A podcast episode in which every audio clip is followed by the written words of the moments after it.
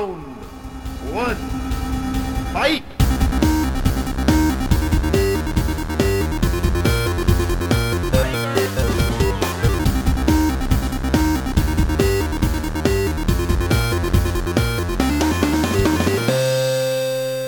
This is episode 21 of Don't Be a Scrub podcast. My name is Spider Carnage, aka Verbose Mute on Xbox Live.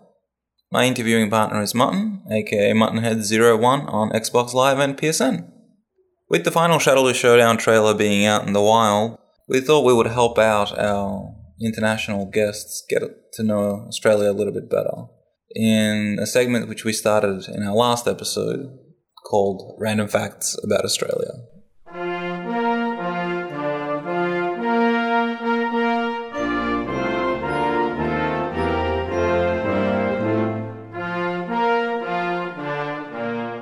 As everyone knows, one of the founding reasons for Australia as a colony of the former British Empire was to dump convicts.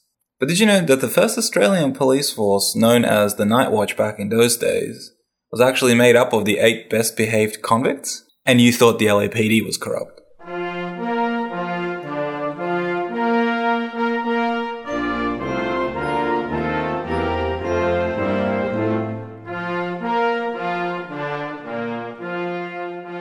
So now that everyone's learned something new about Australia, uh, today we actually have a huge episode. Um, this is by far our longest interview we've ever done, um, clocking in over two and a half hours.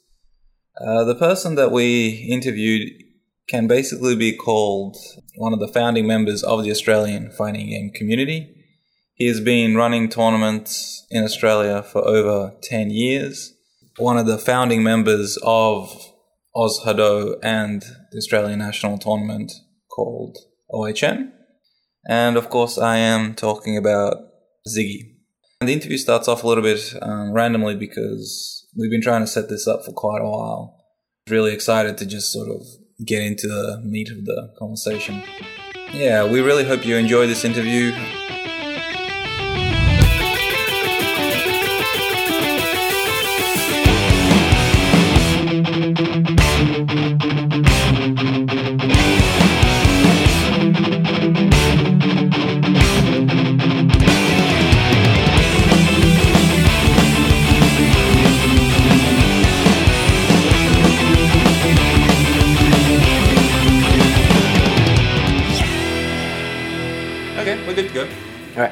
So you want to start? And Oh yeah, well, um, what, we, what we were talking about, yeah. So the current schedule.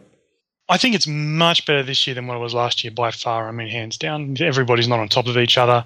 Everyone's talking. Everyone's sort of planning. It was still a little bit of like um, SS being the monster that it is, it kind of had to whack its flag in the ground and say, "This is where we are," and everyone else could build around it. But there's nothing wrong with that. I mean, that's a perfectly sensible way of doing things, and um, it worked out well because the timing of Evo this year. If we had gone with our original plans to be post SS, Evo tie-ins would have fallen to pieces. So by having to pull back to the summer, it actually worked out better for Evo tiebacks. We don't really know what's happening later part of the year. We know roughly when BAM's going to be. We still don't know what Queensland's doing. We don't quite know what ACL are doing this year, but they've got plans on the table. But it's way better this year. Like I think if if there is any concerns about certain people not turning up at SS, I wouldn't put it down to the timing um, in terms of relative closeness of tournaments. It'd be other factors like external things getting in the way and stuff like that. Stuff that's out of everybody's control, pretty much. okay.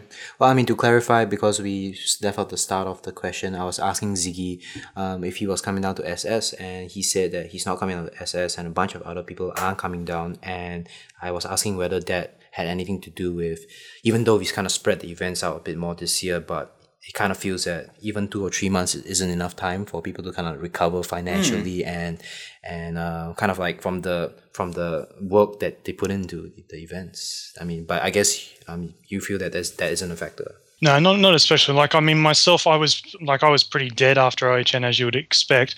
But now that it ta takes about a month for me to kind of get over it and feel like I want to do stuff again. Having said that, I've got nothing on the cards at the moment, so I'm kind of climbing the walls with not much to do. But that's all right. The thing is more now the the threat. I don't know what the hype factor is towards even like Evo. I'm not feeling a lot of hype at the moment. I think that it's a, a function of the games that are out at the moment and where people are with relation to the games. I mean, ultimately, the scene is a function of the games. So if the games aren't popping, then the scene's not popping, sort of thing. I don't feel like I feel like Street Fighter Cross Tekken has landed with a whimper rather than a, a crash. And um, with Street Fighter 4 kind of petering out and Marvel's sort of sitting in the middle limbo ground at the moment, like it, it's popular, but it's not, if you know what I mean. It's, Yes, I do agree. And and over here in Victoria, our our eh, for our events like our Cross Tekken registration for tournaments have kind of like dropped off a cliff kind Yeah. of recently. Oh, really? So what's it like in Sydney for you guys? Well, I think today YSB will be the first one they've done. so like they, they they took March off because it was the month after OHN. They just will do nothing in March and recover. So April was the first time they were going to do it, and they also sneakily used that as an opportunity to give people a month with Cross Tekken to decide how they felt. And today it'll just be well, they're running a bracket.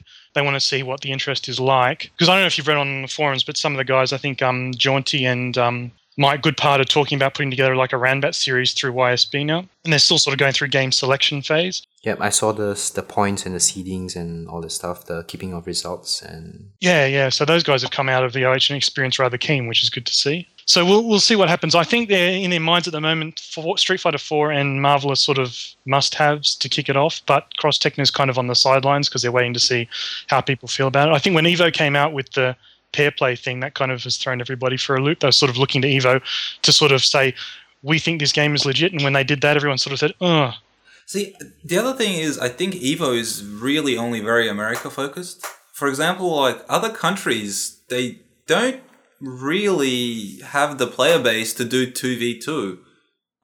Absolutely. Yeah, no, the um Australia will struggle to have a strong 2v2 uh, scene, I think, just because of the numbers. I mean, if you've got a tournament with typically 20 odd people turning up at locals, then you've only got like 10 teams. That's that's nothing nothing uh incredible. I, I mean, something like Wednesday night fights might be able to do it where they get like 100 dudes randomly every week without any trouble. Yeah, I But- think they, they put up like numbers about 80, 70 to 80. So that makes it okay. But that even then, it's only like, what, maybe a 32 man bracket? A little bit Yeah. more than that? Yeah, yeah. The other thing that I thought was interesting when they did the pair play was, w- at first, um, people s- were complaining on SRK forum, uh, sorry, the blog, going, "Oh man, I was going to go, but now that I need a partner, I'm not so keen anymore."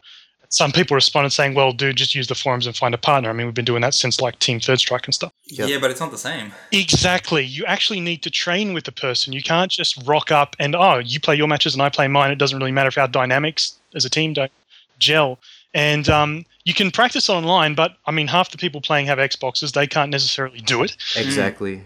The other half, they're really training in lag mode. Um, Yeah. It's sort of I don't know how it's going to play out because like you can put Justin Wong and um, Alex Valle together on a team, but that doesn't mean they're going to get their combos Yeah, right exactly. Together, because they have to train together and know what each other's tendencies are and when to come in and Yeah. do their thing. And it, and it kind of reinforces the advantages that certain uh, locations have, like SoCal, where Wong lives with Flo, and you know those guys that have situations like that really benefit from, from it.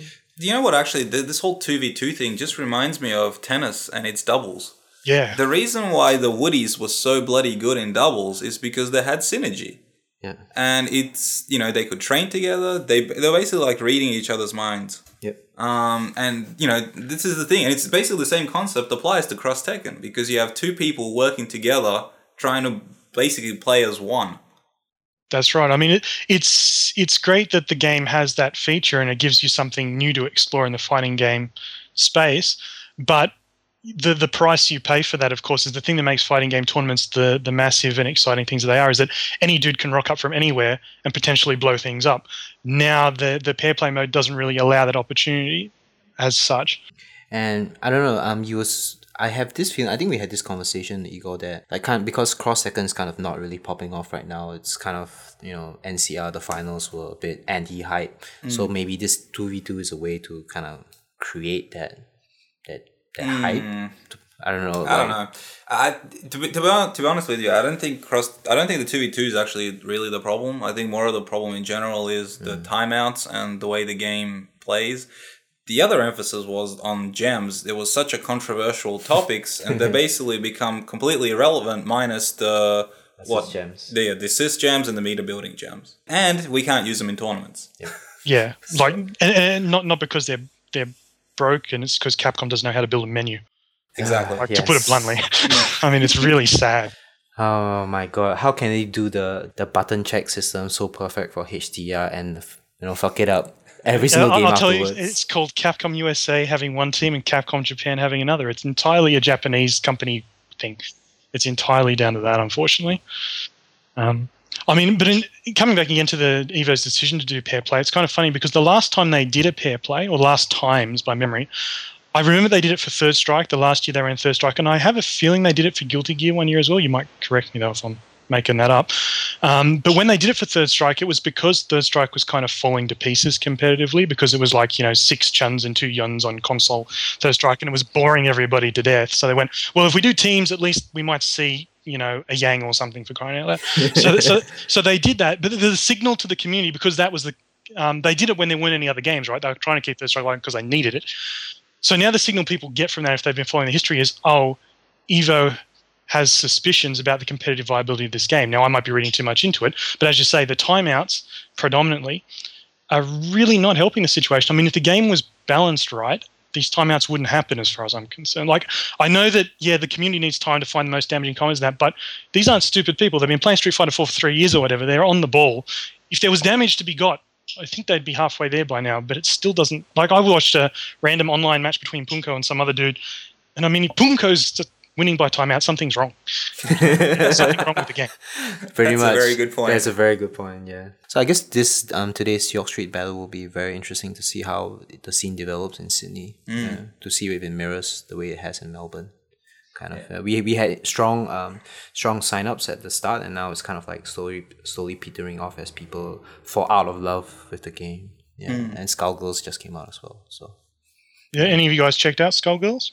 Uh, I have watched it. I have not had time to download or play it. Yeah, I'm in the same boat. Yeah. What about you, Z?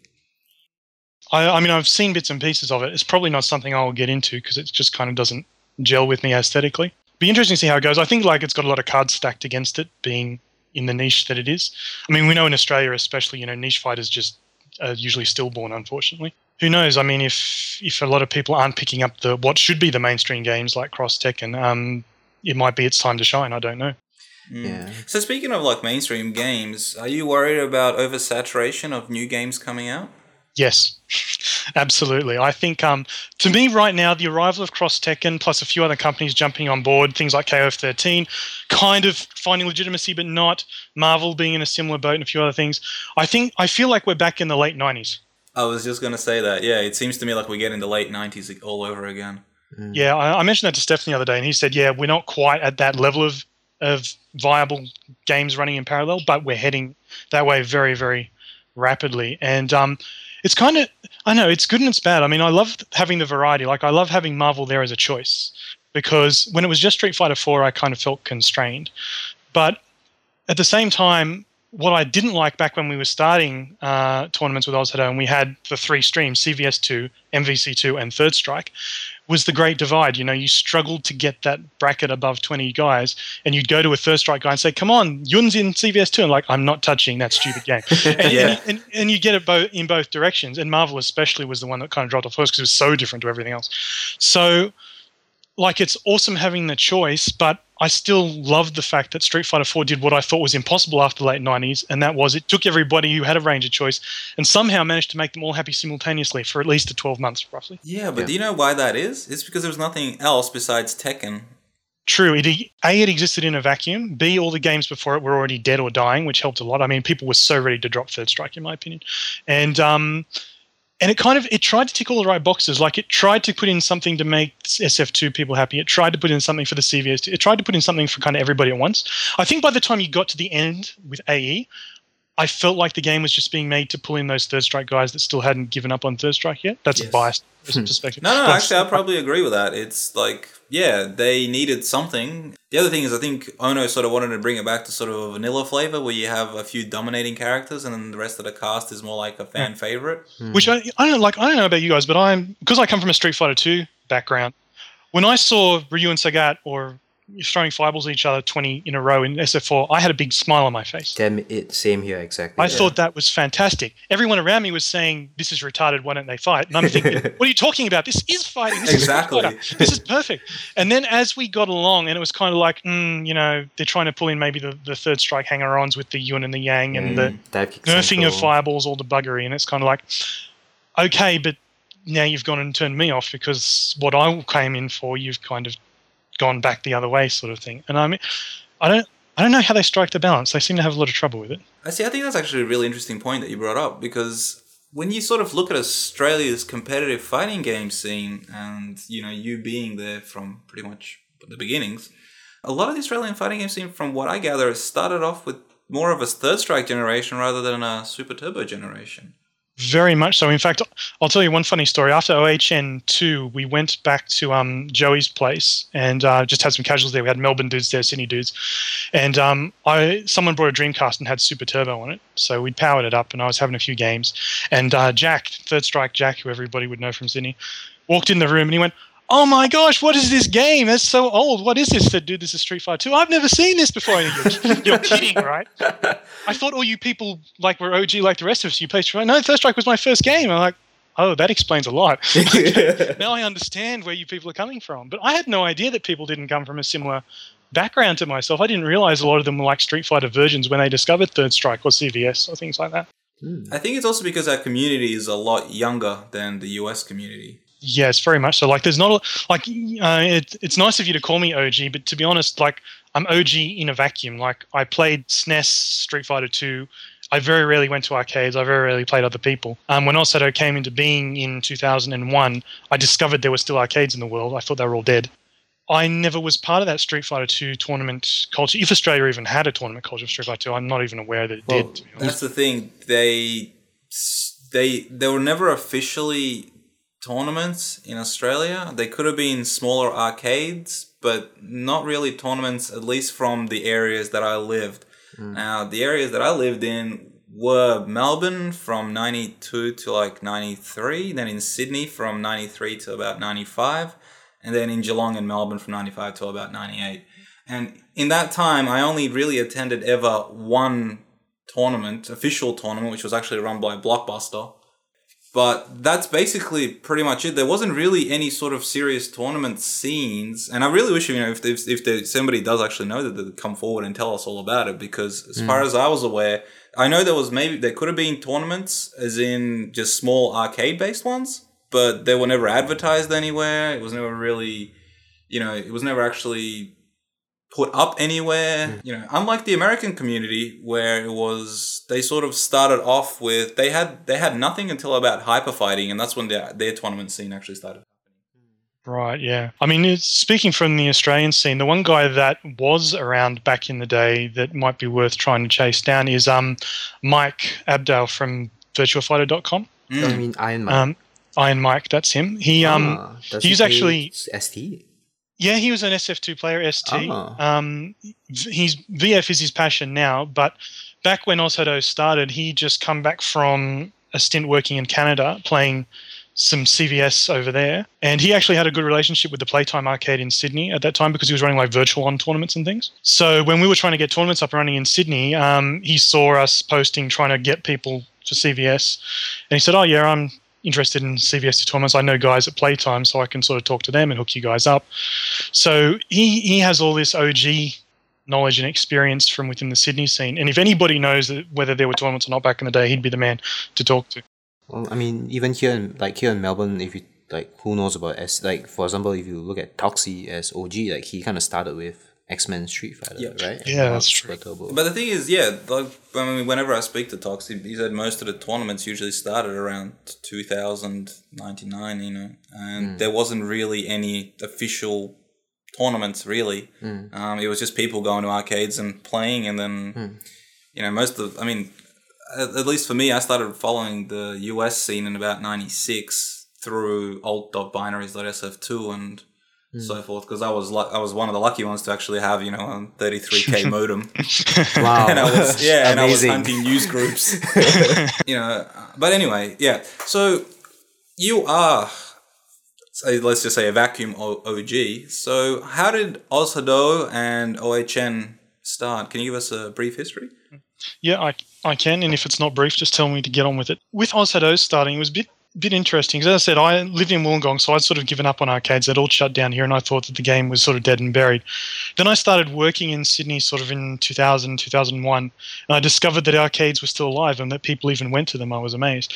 So when I saw that there was Marvel and things like that, I thought, oh, that's interesting. And um, I'd stumbled across Shoryuken.com around that time and I started reading up about you know their guide to how to run a double elimination bracket and all this sort of stuff. And I was looking around for Australian players, so I went on the forums and I saw some guys had been talking about playing Marvel in Sydney at the arcade right near where I was studying. So I went, okay, I'll sort of post in here and see if I can hook up with some of these guys.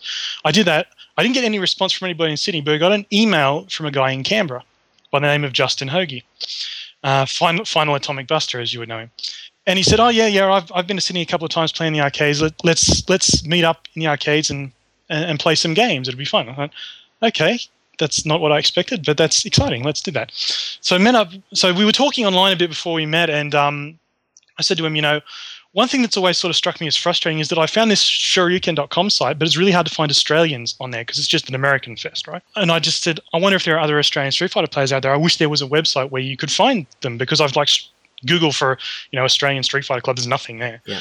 And he said, um, well, I've got some web space, and I've always wanted to do like a Street Fighter centric website, but I just didn't have an idea of what I would want it to be. So I said, well, why don't we make a hookup site where just Australians can, where it's just Australians, and they can just say, I play. This is where I am. Get at me. I want to play some games because this is pre-online play, of course. So we said, well, okay, let's. technically not. We still had Kaillera. Kaillera in yeah, that's a good point because I remember at the time, 2000 ish, they were still cracking the encryption on CPS 2. Yes, I believe CPS 2 was cracked in either early, late 99 or very early 2000. Um, yeah, because I remember I was so excited when I could play X versus Street Fighter at home. I've been wanting to do that for years. Yeah, so, CPS2 shock. I used to troll that site every day to see if new ROMs were coming yeah, out. I was the same, exactly the same. So, um, but yeah, so anyway, that that was sort of what inspired us to create the site. And then when we were meeting up in in uh, the arcades in Sydney, we bumped into a few Sydney guys. One of them, Stefan Heap, XNDL on the forums, he'd actually been talking to Justin years ago via alt.games.sf2. So they all sort of knew each other. They, they had a chat, and I said, "Do you guys know each other?" He's like, "Only from talking online." And then um, Joey uh, Newen was there as well, and um, Yang. And uh, so I just started talking to them. I said, "Oh, we're thinking about putting this website together. We kind of need, you know, people to join up and moderators and things. Would you guys be interested?" And they said, "Yeah, that sounds cool. We kind of get in, get involved." And um, at the time, I said to, I'd been reading these guides on um, Shoryuken about how to run double elimination tournaments because I'd read, I'd got the old. I don't know if you have this book, but the Hyper Fight guide from Game Pro. I actually have it. I actually had my mom send it to me from Croatia to here because I missed it because I left it at home when I moved back to Australia by myself. Nice, very nice. And your mom said yes, and she didn't like. She oh, found I it." lost it somewhere. No, no, no. That shit was locked down in the basement with all my other stuff. Nice. Yeah, so like I, I used to get Game Pro and things like that back in the day, and I'd read about tournaments in the US, and I always thought as a as a teenager, it's like, well, it'd be cool to play in a tournament, just see how good or most likely bad I am because I've played other people. And so I'd read it when I'd seen in SRK this article about how to run tournaments, and it occurred to me something that, well, hang on, it's not corporations or businesses that run tournaments, it's actually the community, it's the players Yeah, that it's run the people. and I went, well, well, I can do that. I mean, it's not hard. So why don't we why don't we just try it and see? And then the tournament I always wanted to play, and I'll be running, but at least I'll get one. So I said to Yang off the cuff when I was talking about the Ozhadou concept, oh, we might even run tournaments one day. And Yang's like, no way. You'll never manage to run a tournament. It'll never happen. And from that moment, I went, I'm going to prove you wrong. I am going to run a tournament, you sad sack. I'm going to make it happen. And so from there, you know, by the end of um, 2001 in December, we had our first tournaments happening at Playtime, and um, it seemed that everybody that was there, unless they were as OG as a Mike, was sort of like the first time they'd played in a bracket that was community run. That was for sure. So, are you telling me that OHN got started because of spite? Because of No, Yang. no. the local tournament scene in Sydney got started because of spite. The OHN actually got started because of a desire to create an intercity rivalry. Well, I mean, yeah, that's pretty much the end of the story of where Ozhadou as a website came from. So it was a dude in Canberra and a dude in Wollongong having an encounter over Shoryuken.com. And the next thing you know, there was a website and some local tournaments in Sydney happening. Hmm. So this was in the two year ninety nine or two thousand. It was end of 2001. It was December 2001 we ran our first ever tournament. So the website came online, I think, September of 2001. So this you guys have been doing this for nearly more than ten years by at this More point. than 10 years, yeah. So Well, And- this is the tenth year. And how old were you guys when you started? so I was 20, at the time. Um, Justin's like a year older than me, so pretty much the same age. Um, Iron Mike, on the other hand, is like 70 or something. So he's, he's old, he was an old man from the start. But the rest of the guys, it was quite interesting because like when I ran into Stefan and Joe, that those guys are only in high school. They're only like in their mid teens at the time. So there were a few dudes from uni, like you had Benson and Yo guy, who was sort of, they were more the um the the early year uni student kind of age, and then you had sort of more the teenager group. So it was a, quite quite a spread mix of people at the beginning. Well, we were sort of the older older people of, of those days. So so the OHN side of things. So we're doing the locals in Sydney. It was, it was quite interesting because we'd we'd recruited some. We'd always wanted it to be a national site. It was never meant to be a Sydney site because I mean neither Justin or I are Sydney centric as such. It was just the closest city with arcades. So we'd actually were using SRK to kind of tr- trawl around and try and find people that were on there talking about Street Fighter that were from other regions. And we found some guys in Melbourne. Um, at the time, the the two that were of most importance were Ketchu and Oriku. So Oric and Kevin were the first two people that we recruited as Melbourne moderators. Having never met them, I might add, we just said, "You guys seem like sensible people. Would you like to be our mods?"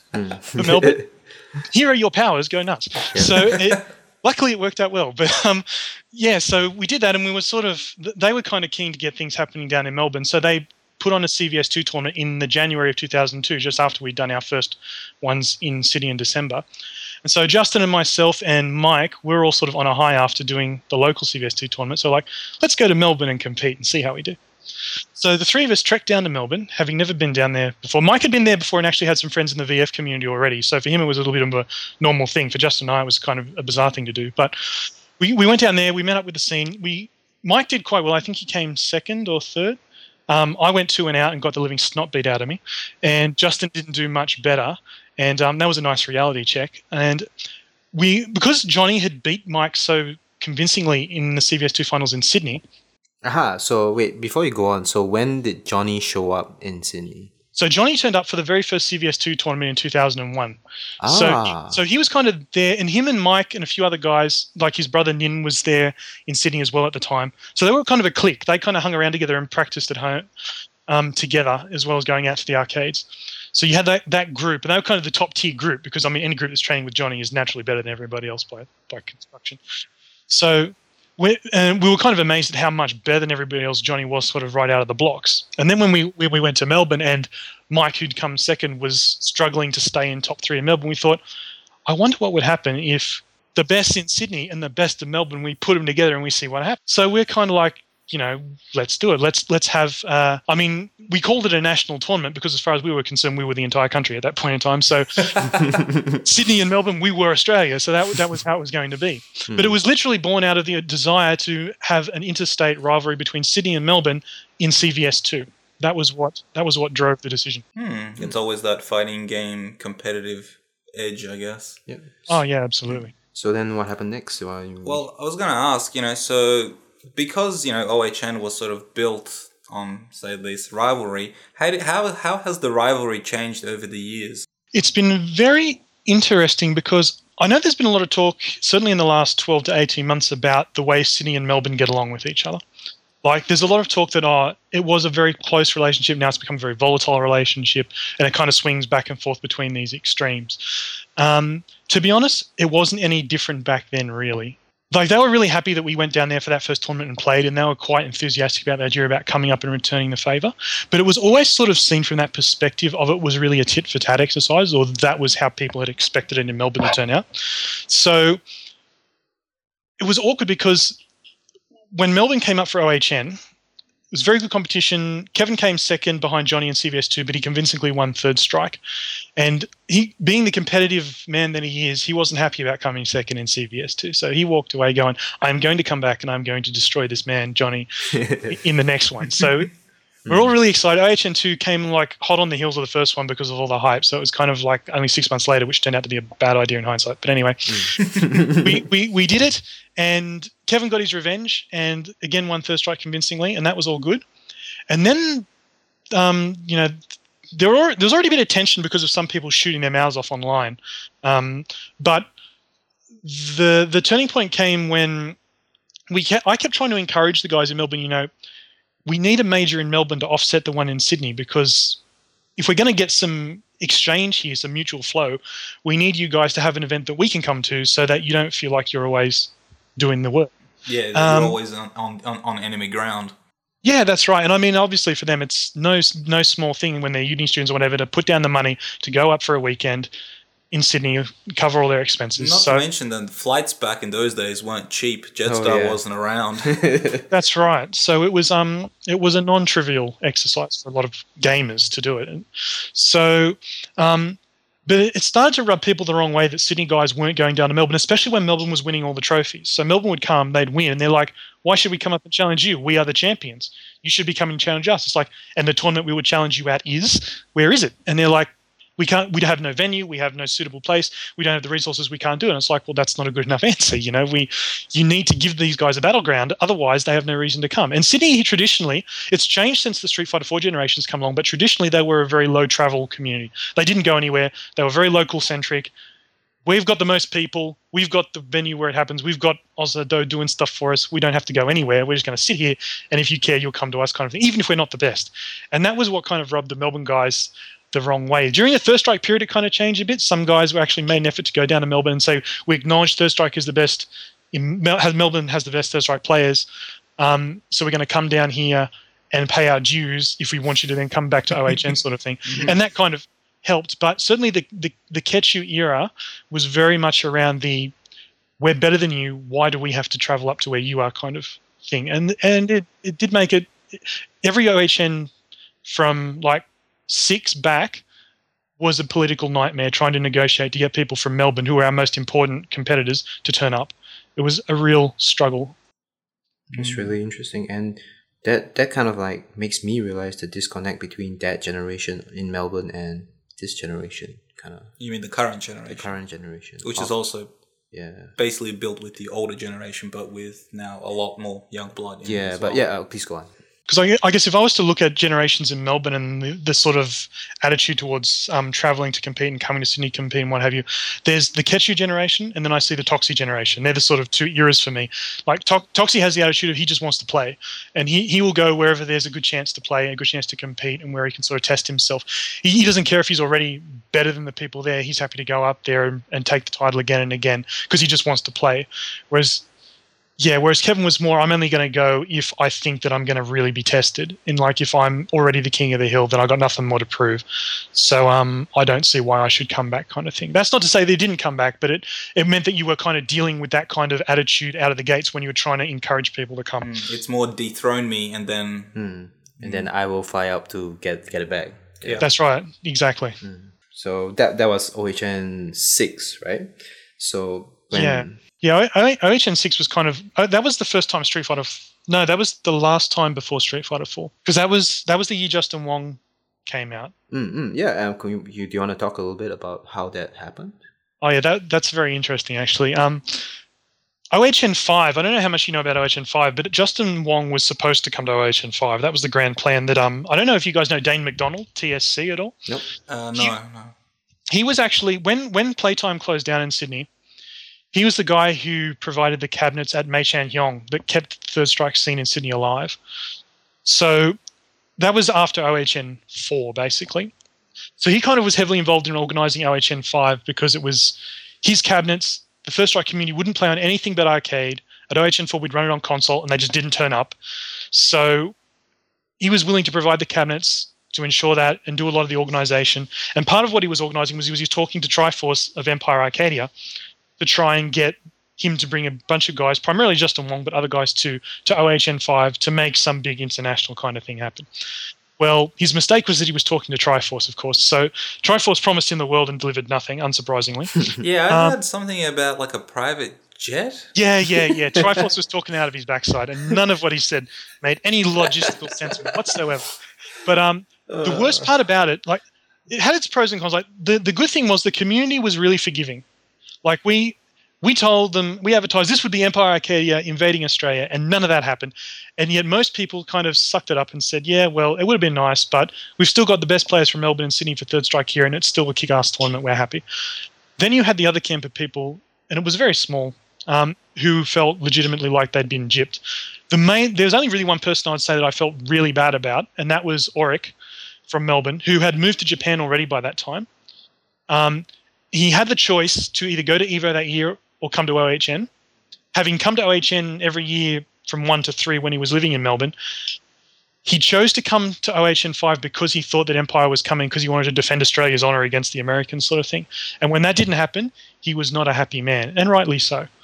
Um, because he'd spent all his holidays and money on coming back to Sydney for the umpteenth time instead of going to Evo for the first time. So he got really mad, um, and I totally felt horrible about it. And um, in the end, he had a great time, and he really enjoyed catching up with the Melbourne players and being on their team and supporting them in the top eight and everything. Um, and it all kind of went away in the end, but it was a pretty kind of ugly outcome of it. Um, anyhow, the, the, the getting back to where that led to with Justin Wong at OHN six, um, because that all kind of fell apart. We came into OHN six, and everything, to put it bluntly, going OHN six was dead. Tekken wasn't doing well. Third Strike was dying. Nothing was going well. Everything was kind of stuffed. So we're looking at an OHN six that nobody cared about. So I thought, well, this isn't good. So, well, which, which year was OHN six? Oh seven. It's probably 07, yeah. They were kind of, yeah, I think it would have been 2007. So it's kind of just before SF4 turned up in the arcade sort of thing, like about six months, 12 months before that. Um, so you literally had nothing anybody cared. The thing was, Third Strike in Australia was killed by SBO, to put it politely, um, because we finally sent teams to SBO after sort of OHN five. They they got the living snot beat out of them more or less, and um, played a lot of casuals over there, had a great time, but. 80% of the people who went, or 90% of the people who were hardcore, quit afterwards because they just realized that the, the The skill difference. Yeah. the mountain was too high. Mm. They had no idea how high it was until they went there and realized, okay, this is not going to happen. So a lot of them just quit outright, or even though they went on maybe to play Street Fighter 4, whatever, they became a lot more casual. That hardcore tournament mindset just kind of was burnt out of them.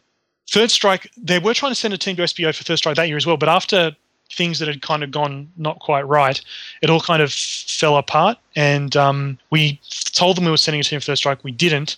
Uh, we got into a lot of the, Yeah. Australia got into a lot of trouble I heard I heard quite a bit about that. Do you want to talk about that? Mm, Um, I won't talk about it in detail because I wasn't directly involved, but all I all I know is that um, SBO doesn't take kindly to being told X months beforehand that you're not sending a team when they've already put out promo material. So the response, and the Japanese are very sort of single-minded in this kind of you're in or you're out sort of thing. So once you're out, and if you're out on bad terms, you're out, like you're out of the circle of trust, so to speak. We're not going to talk to you anymore. So Australia, Tekken, unfortunately has maintained a good relationship, but Third Strike, we I don't think anything would get a team back in in Third Strike. I might be wrong. There might be people who can work magic. Um, other Street Fighter, I don't know, but no one sort of tried or has had the passion or the interest to try. I, it might change, who knows? But Well, so would Ozhadou or OHN be interested in hosting another SBO qualifier? it'd take the right people to sort of do the organizational side of it. I know that um Bryce Sayuk from the Tekken community, um, whenever he's organizing Tekken, he does sort of politely say, "Look, would you like Street Fighter on the cards? Would you like me to talk Street Fighter to them?" But on the condition that somebody takes responsibility and you guarantee me that you'll go, sort of thing. Um, the good thing is the community hasn't made the same mistake twice. They haven't stepped up and said, "Yeah, we'll do it," and then flaked again. So they've actually done a bit of soul searching and gone, "Well." Yes, we're there. Yes, there's a team that'll go. Or no, honestly, we can't. We, we're better off just stepping back and waiting for our time to come. I mean, they've taken a lot of maturity in response to what happened, which is good. Um, I, I think in time it might happen. And now that SBO is moving to console and it might be having a second wave into the future in terms of how it works, a- anything could happen. But um, That is really interesting, actually. The console, the um, Well, the other thing that I heard was I heard rumors that this might be the last SBO ever. yeah, So there's there's quite a few interesting things happening with SBO. and I heard they're doing double elim in the top eight of Street Fighter Four. yeah, exactly. Really, really un SBO like things. that's very interesting. I hadn't heard about that one. But Yeah, there seems to be lots of rumors. Um, I mean, I, has Marvel Three been confirmed for SBO? It has. Yes, it has. Yes. yeah, Marvel 3 and Soul Calibur 5 are the two console games by memory. So I mean, with Marvel Three, if they're gonna run a one game single elim, I mean, come on, Like really? a coin costing competition, that'd be just as exciting.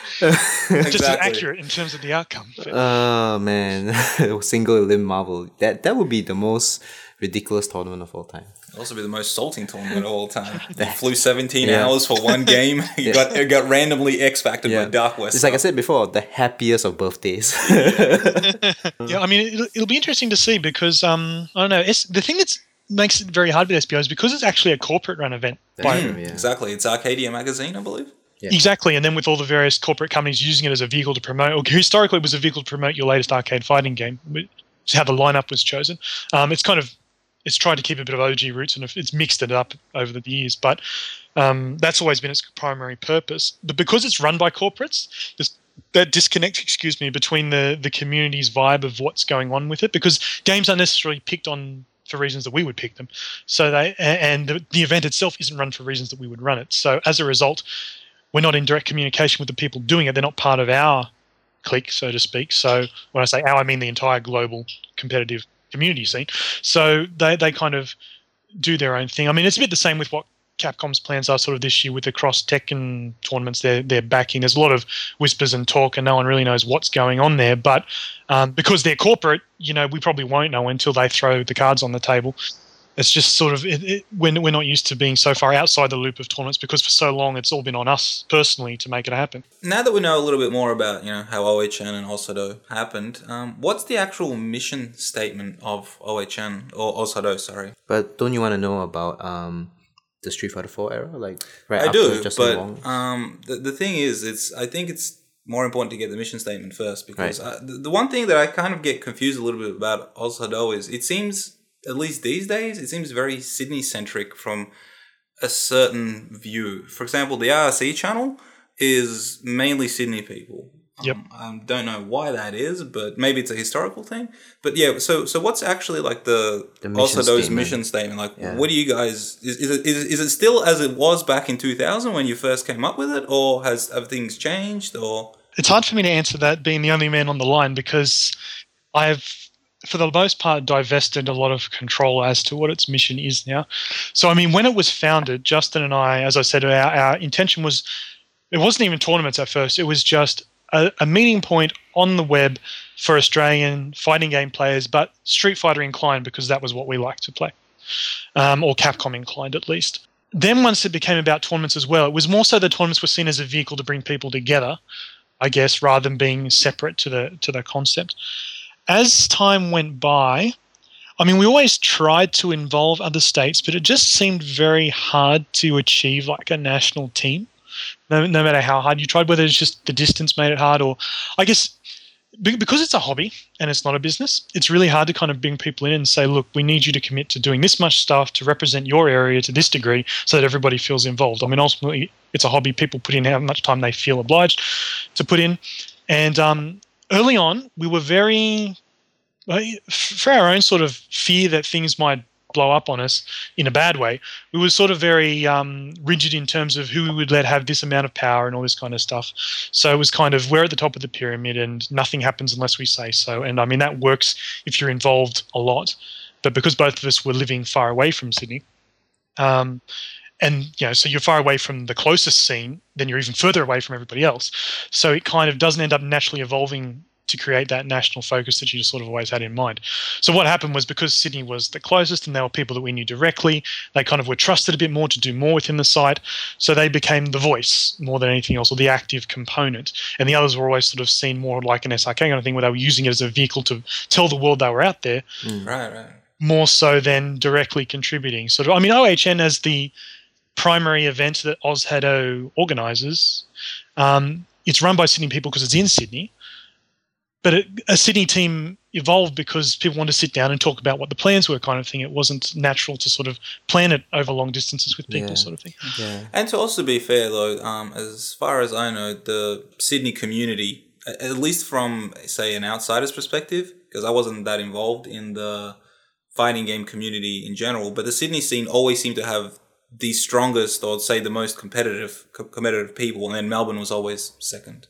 in my time from 2001 on, there was never any doubt in my mind that the best players in the country were in Melbourne. Like, I mean, with the exception of Johnny, Melbourne had the best players, and Johnny couldn't even stay ahead of them all the time. Like Kevin on his best day would defeat Johnny. I mean, that's just straight up. And Auric on his best day was able to defeat Johnny as well, come OHN3. So it was, they had a different training mindset. Like Johnny works really well considering he's basically working in a vacuum at his level. Like he doesn't have anybody else at his level, or didn't have in City. He's gone now. But when he, when he was there, he was kind of you know just beating down on everybody else because no one was challenging him. He he had to challenge himself to become as good as he was, and it's big credit to him for doing what he's done.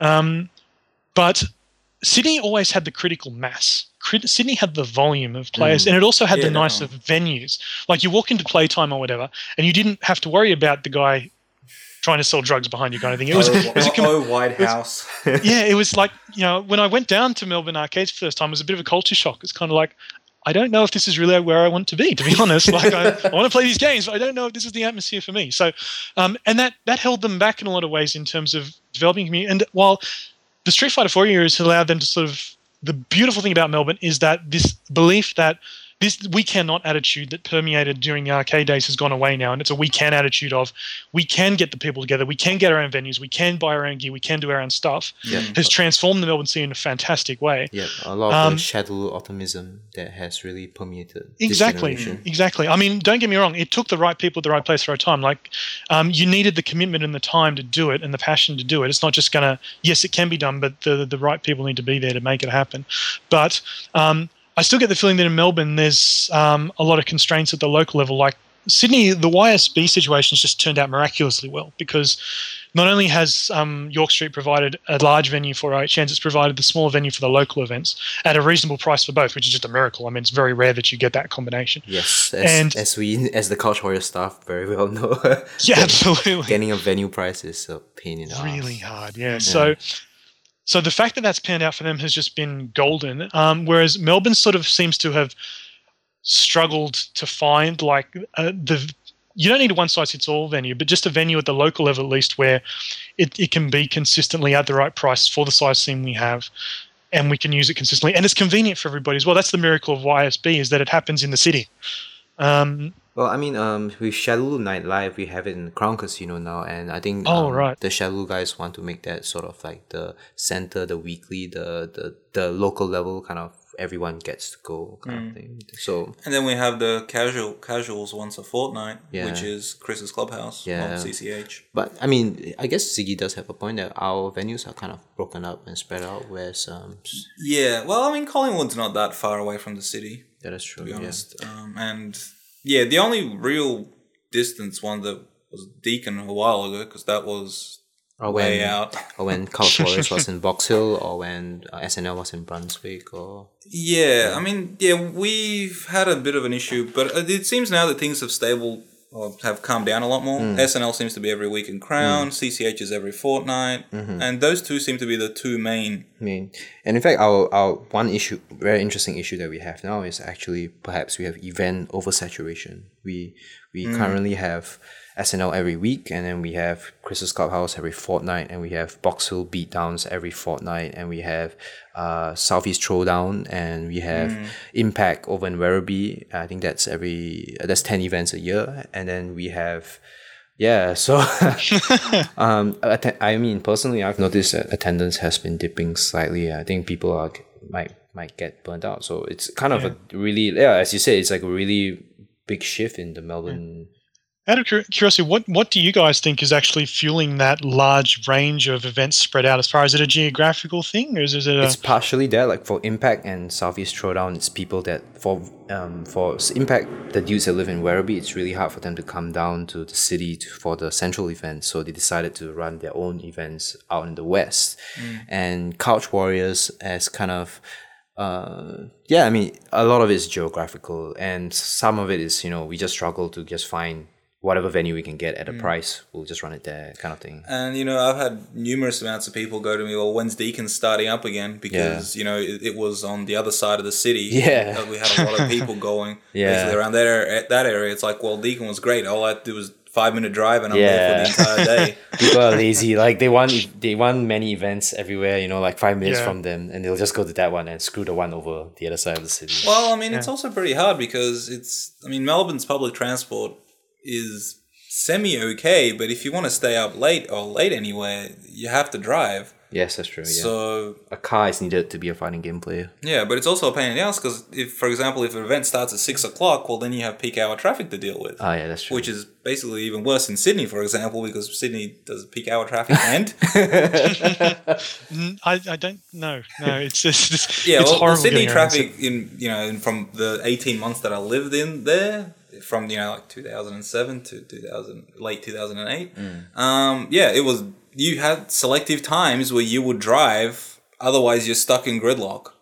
Well, that's one. Yeah, that's one thing I found. If I if I went to stay back in the city for an event or whatever, I would not want to leave there until like eight o'clock at night when I knew there would be no cars anymore, so I could have the ninety minute run home instead of the two hour plus run home.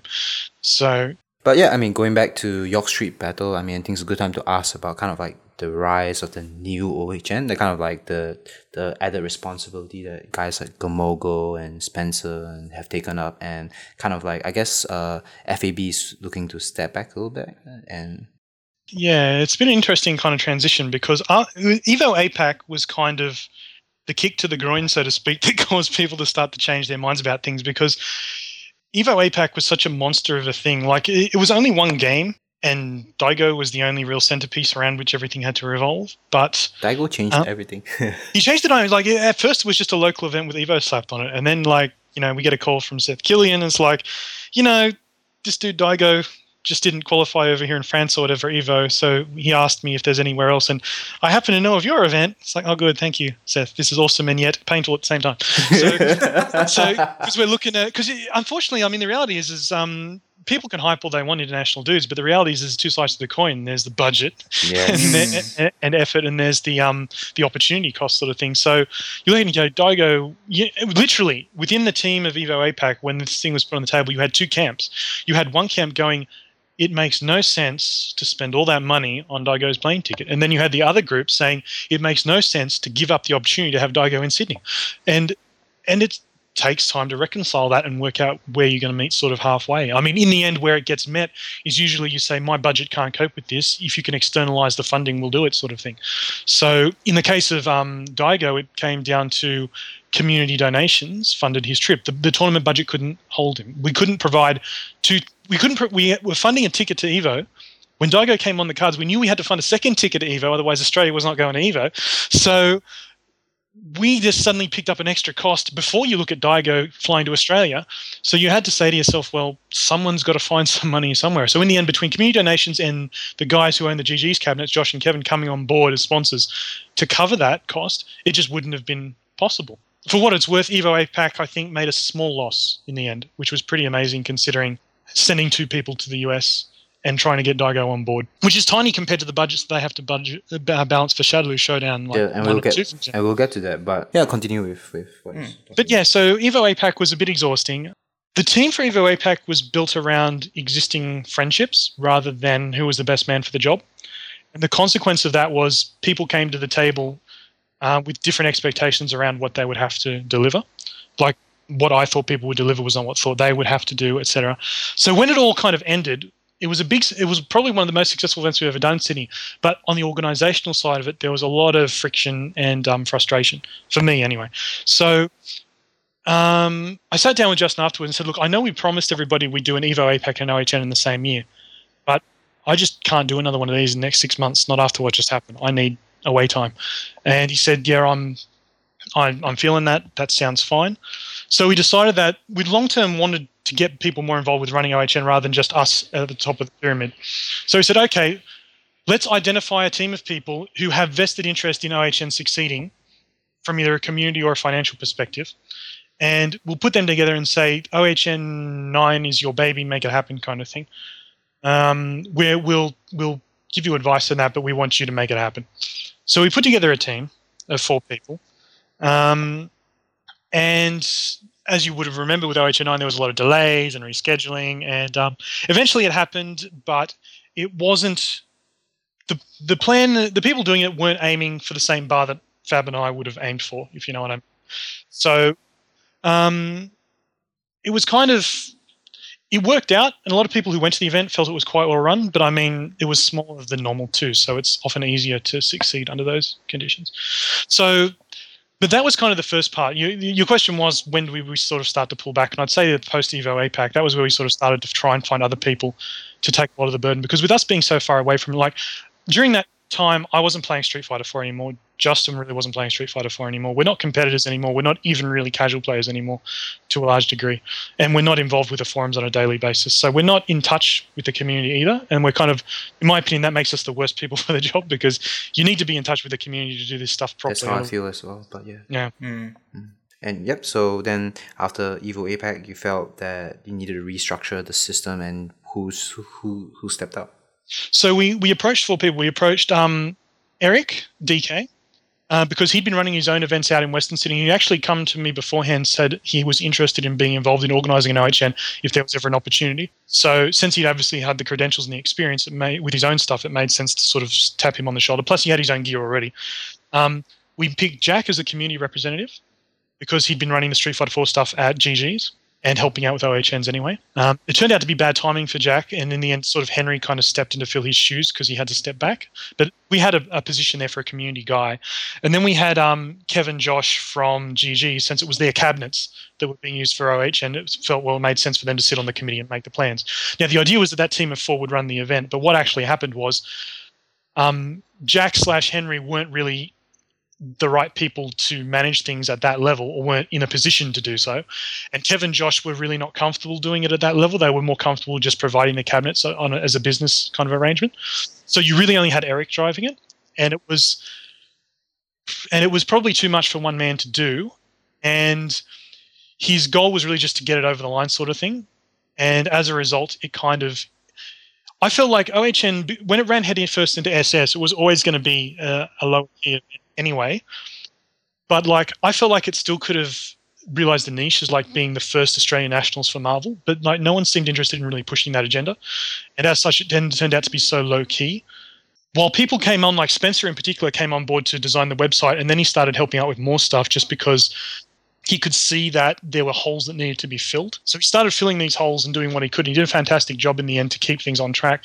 And when it was all done and dusted, he said, Look, I'm interested in being involved in the future, but I would like to assemble my own team. I want to build from the ground up. I said, Well, that's cool because it doesn't seem like the guys who are on board for the first time are all that keen to come back. So go for it, see what you want to do. So he and Shane had actually put their heads together. They'd already started to take on board some of the Ozhadou website responsibilities because Justin and I were looking for people in that space, and both of them have sort of web design skills. Shane in particular, and Spencer's on the ground of the community. He's the guy who's still playing, sort of thing. So he's in touch with everything.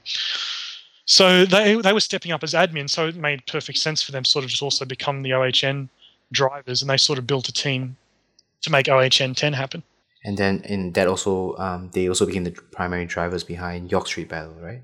Exactly, yeah. So in fact, their, their first step when they stepped up was to make YSB. Spencer said to me very clearly when he took over from um, activities post OHN nine. He said, "My primary goal is to fix the city scene because Mach, um, sorry, not MHN, GG's had closed. Oh yeah, there was a big GG's issue. Yeah, um, so they we'd been kicked out of GG's. We had no venue. The scene was basically on the brink again, just like they were back playtime closed. So they said, look, we found rooms at York Street that we can do locals in. We want to we want to bring the Sydney scene back from the brink and say so that was their job. So they spent the next three or four months just focused on Sydney and doing that. Um, and that, you ask why is it Sydney centric? I mean, when you've got the only two guys that are admins totally yeah. focused in the Sydney scene, of course that's going to be their primary focus. So, so, that's what they were, were doing. And when it became clear that there was interest from the Tekken community to get the o- next OHN happening, um, and they were interested in sort of realizing it, and they invited me to be involved and help out, and Justin. Once they got their head straight on doing the YSB stuff, that was when they started to look at planning OHN 10. It was a training for OHN, basically. Pretty much, yeah. It was sort of getting their sea legs, so to speak, and it was also um, uh, it's a financial inventory thing too because they used the YSBs to fund the hardware that was needed to run an OHN because we knew OHN nine didn't have enough gear, and it was not acceptable to rely on community to bring stuff because you can't at a serious major tournament rely on the community for all the gear. So they used the YSB because historically, the the function was you went to GG's, you paid your money GG split that with Kevin Josh, who had some consoles there and the cabinets there, and the money was all on that side of the fence. So the community paid their way to use the space.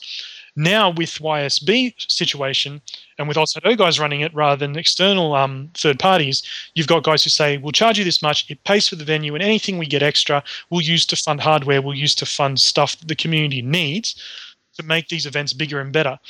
Spencer's goal was very clear. He said, I want to create a BYO stick local environment for Sydney. I don't want them to bring monitors. I don't want them to bring consoles. I want to provide all that for them. I just want them to walk in with a TE under their arm and be ready to play. So he knew financially what he had to do to get that done, and he and Shane have worked very hard and done a fantastic job, and have enjoyed a lot of support, a lot of support from the Sydney scene, because um, numbers blew up once we started running at YS. We the reason why GG's was always stagnant was that the physical room couldn't cope. Like the one time we had 60 dudes turn up in summer for a Street Fighter 4 tournament at the event, there was a huge fallout with GG's afterwards because they have magic tournaments that night. They couldn't have 60 Street Fighter dudes in the room.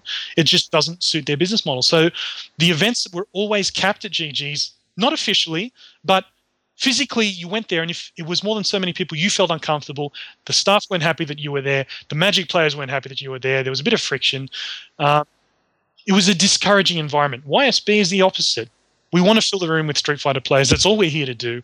Uh, and if we ever have too many, we'll try a bigger room. So it's kind of it's a completely opposite. Instead of being constrained, it's now arms wide open for as much growth as we can take. And the Sydney community has wanted to grow for years. This is the first chance they've had, and they've embraced it. That's mm. amazing. They, uh, just I mean, uh, um, everyone should remember that this is a community, and it's based on the passion of people. Like you know, like this is their hobby, and no one pays them to do it, and it's amazing that things like that can happen because of the passion of dudes like Spencer and Shane. I guess as well, like to contrast that with the Melbourne situation where you've got tons of events but spread out a lot and people feeling a bit oversaturated and things. Um, Shane and Spencer have been petitioned by the community to make the events more frequent because at GG's they were like week, weekly at one point or fortnightly, depending. Um, and there was always a sense of people felt the events were a little bit disposable. It's kind of like, ah, I can miss this one. There's always next week kind of attitude. So they said, look, these rooms aren't cheap. And if we're going to buy all these consoles and monitors, we can't be going out backwards on an event. You need to feel like if you miss this, you miss out kind of thing. So they said, people have said to them, I want fortnightly. And they've just said straight into their faces, no, you're not getting fortnightly. People have said we want it a little bit more frequently. So, so we'll run it, we won't wait four weeks, we'll run three weeks and then we'll run five the next one and just see how you respond. Well, numbers are usually down. So they've gone, nope, keep it four weeks apart. People people are always keen right up until the point they have to turn up. then, then, you, then, you, know who's really keen, and it's got it's it's the OH2 mistake we uh, sorry OHN2 mistake we made. Everyone was so keen after OHN said, "Yep, six months, let's do it." Numbers were down. It's kind of people devalue it the more often it is. Yes, um, exactly. I, I, I agree 100%. But um, there's two sides of the coin. You can definitely argue that, you know, the frequency devalues the event. But on the other hand, having a regular place to grind and develop is really good for the community as well. It's not even that. It's also about consistency as well. Mm. If you have something which is on consistently, people will get it into their routine and then mm. they'll just... You fit their lives around it. Exactly. Yeah. I'm yep. Not, yeah. I mean, the one downside of YSB is that they haven't been able to lock it into like the X Saturday of the month, like always the first, always the second. But they're kind of at the mercy of whatever's already booked in at, at York Street. So they, they book them months in advance, actually. They actually make their reservations way in advance. So they know they'll have a room, but unfortunately, they've kind of just got to move it around a little bit. Yeah, I was going to say, this is one thing that I really loved about Couch Warrior as well. It was at the, the what was the marriage place? the the the, the convent, the Abbotsford yeah, convent. see, that was first Saturday of every month. You know where you're going. Yeah, God was looking down on you. Exactly, and we get random drunk people walking in on, in on us and seeing what the hell are these people doing. Yeah. no, but that aside, no, that was really good because, mm. and you know, in that sort of 2010 era, you know, we had the four week schedule. Yeah, and we it had was, we had consistent attendance at Couch Warriors. no, we had consistent attendance at everywhere. We had consistent mm. attendance at CCH. We had consistent attendance at Couch Warriors. We had consistent attendance at deacon Mm. And actually, deacon actually grew a lot over that last one, where we almost had. Well, we, where I was, I was thinking about getting a second room because mm. we were just full, especially during the summer. But anyway, um, yeah, I think consistency is probably one of the most important things, basically, in everything mm. in these sorts of community-based events, is mm. because people will get it into their routine. Mm. Well, it's not just that. Probably Arcade Edition, Yun and Yang version kind of killed interest for some people as well. So there's a lot of factors. It's yeah, not but Marvel yeah. also was out, and hmm. yeah. So actually, speaking of OHN, so why did OHN make a decision to go fully pre-reg and BYOC then? on the pre-reg side of things, um, we actually did that for Evo APAC. So it wasn't like we hadn't done that before. Um, in fact, OHN 9 wound back the clock again because it wasn't Justin and I calling the shots there, so it was kind of wound back in that direction. When we came to OHN 10, I mean, Spencer and Shane were on board with it in general, but I just said, look, if I'm posting the registrations, I want pre-reg because I can't do the brackets properly if I have to deal with it on the day. It's just not worth the hassle. I, I, I So- also agree. Pre-reg is like basically the only thing you you need. You need that for brackets, basically. Like to to to be honest, I if you want to ask the, whether or not it hurt us in terms of people missing out, absolutely people missed out, and I'm sure some people were cheesed off and might not come back because of it. But um, I mean, at the end of the day, you really have to draw a line in the sand if you're serious about doing this as professionally as you can. Like I know it's just a hobby thing and it's just a community thing, but I mean, we've got the gaming press's attention now. We've got corporate's attention to some degree. Um, we can't keep kind of you know stuffing around with this. Now's the time to kind of get it right. Go go back to OHN one. Like if I said pre-reg only, I would have had nobody in the bracket. You know, it's like that. That's that was the, the times. But now uh, it's a different generation. It's a different attitude. Um, everyone's kind of hooked in through the websites and the online side of the community now. You, you're not dealing like back then. You were running tournaments. Your, your nationals were in the arcade where the casuals were played. You were relying on walk-in traffic to make the bracket look okay. It's it's totally different. If you're at a, if you're at your, a venue that's not an arcade, foot traffic just isn't even in the equation. I don't even understand why that's part of your business model anymore.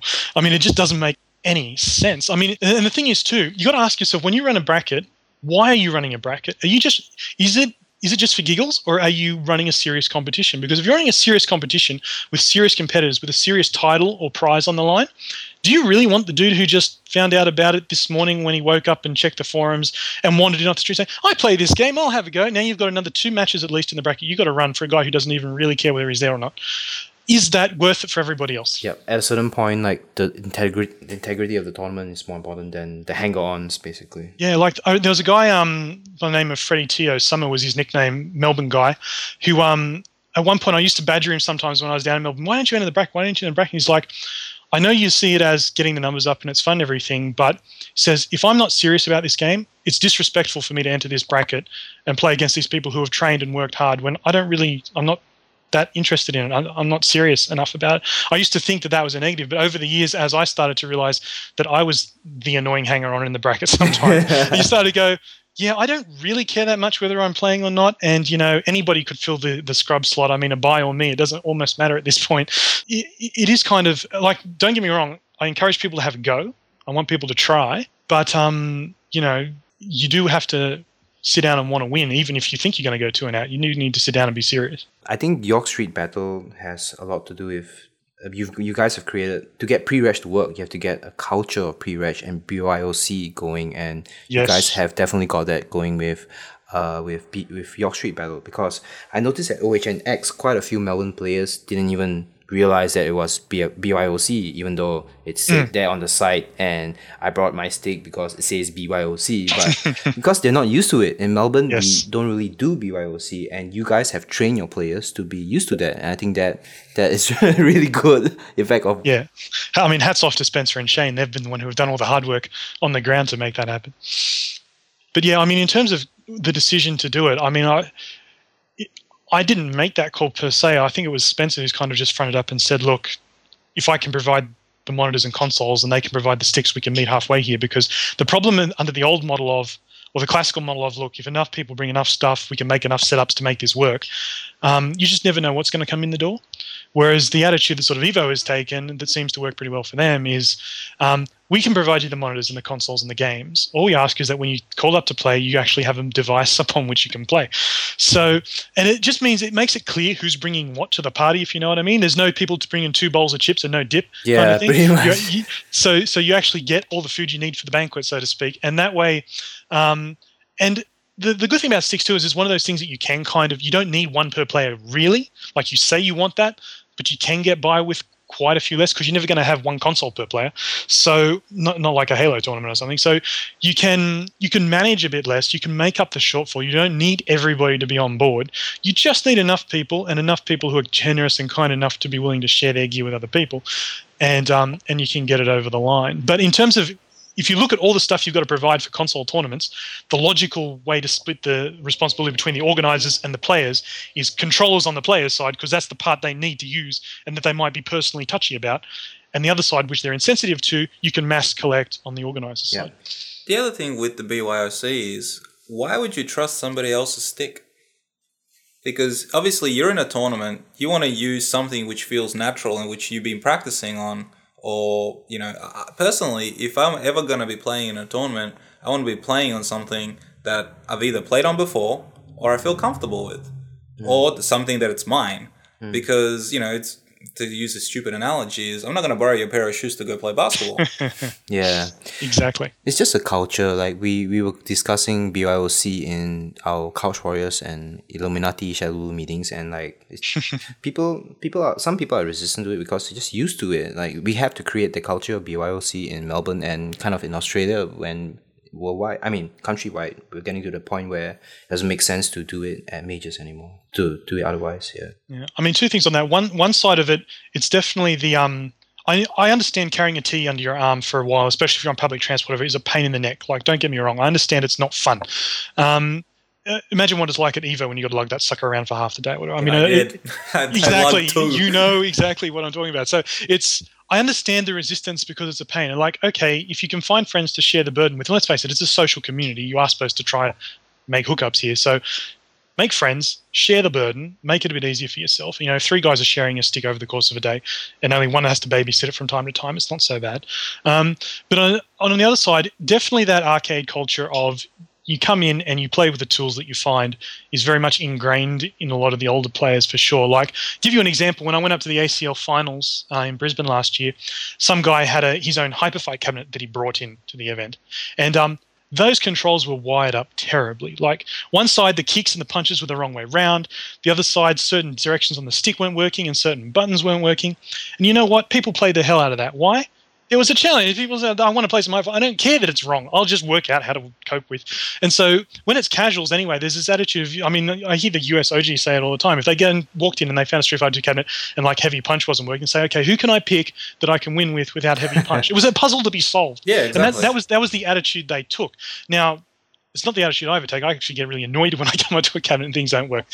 But um, there's that generation of people who say, well, if you give me a stick and it's you know it's a lemon, I'll just make lemonade out of it. It's okay. I'll find a way to do it. I mean, to, to, to be honest though, in in, in the uh, early arcade days, because I was an arcade rat, um, and I've traveled and I played in arcades literally all over the world, including Spain, France, and so forth.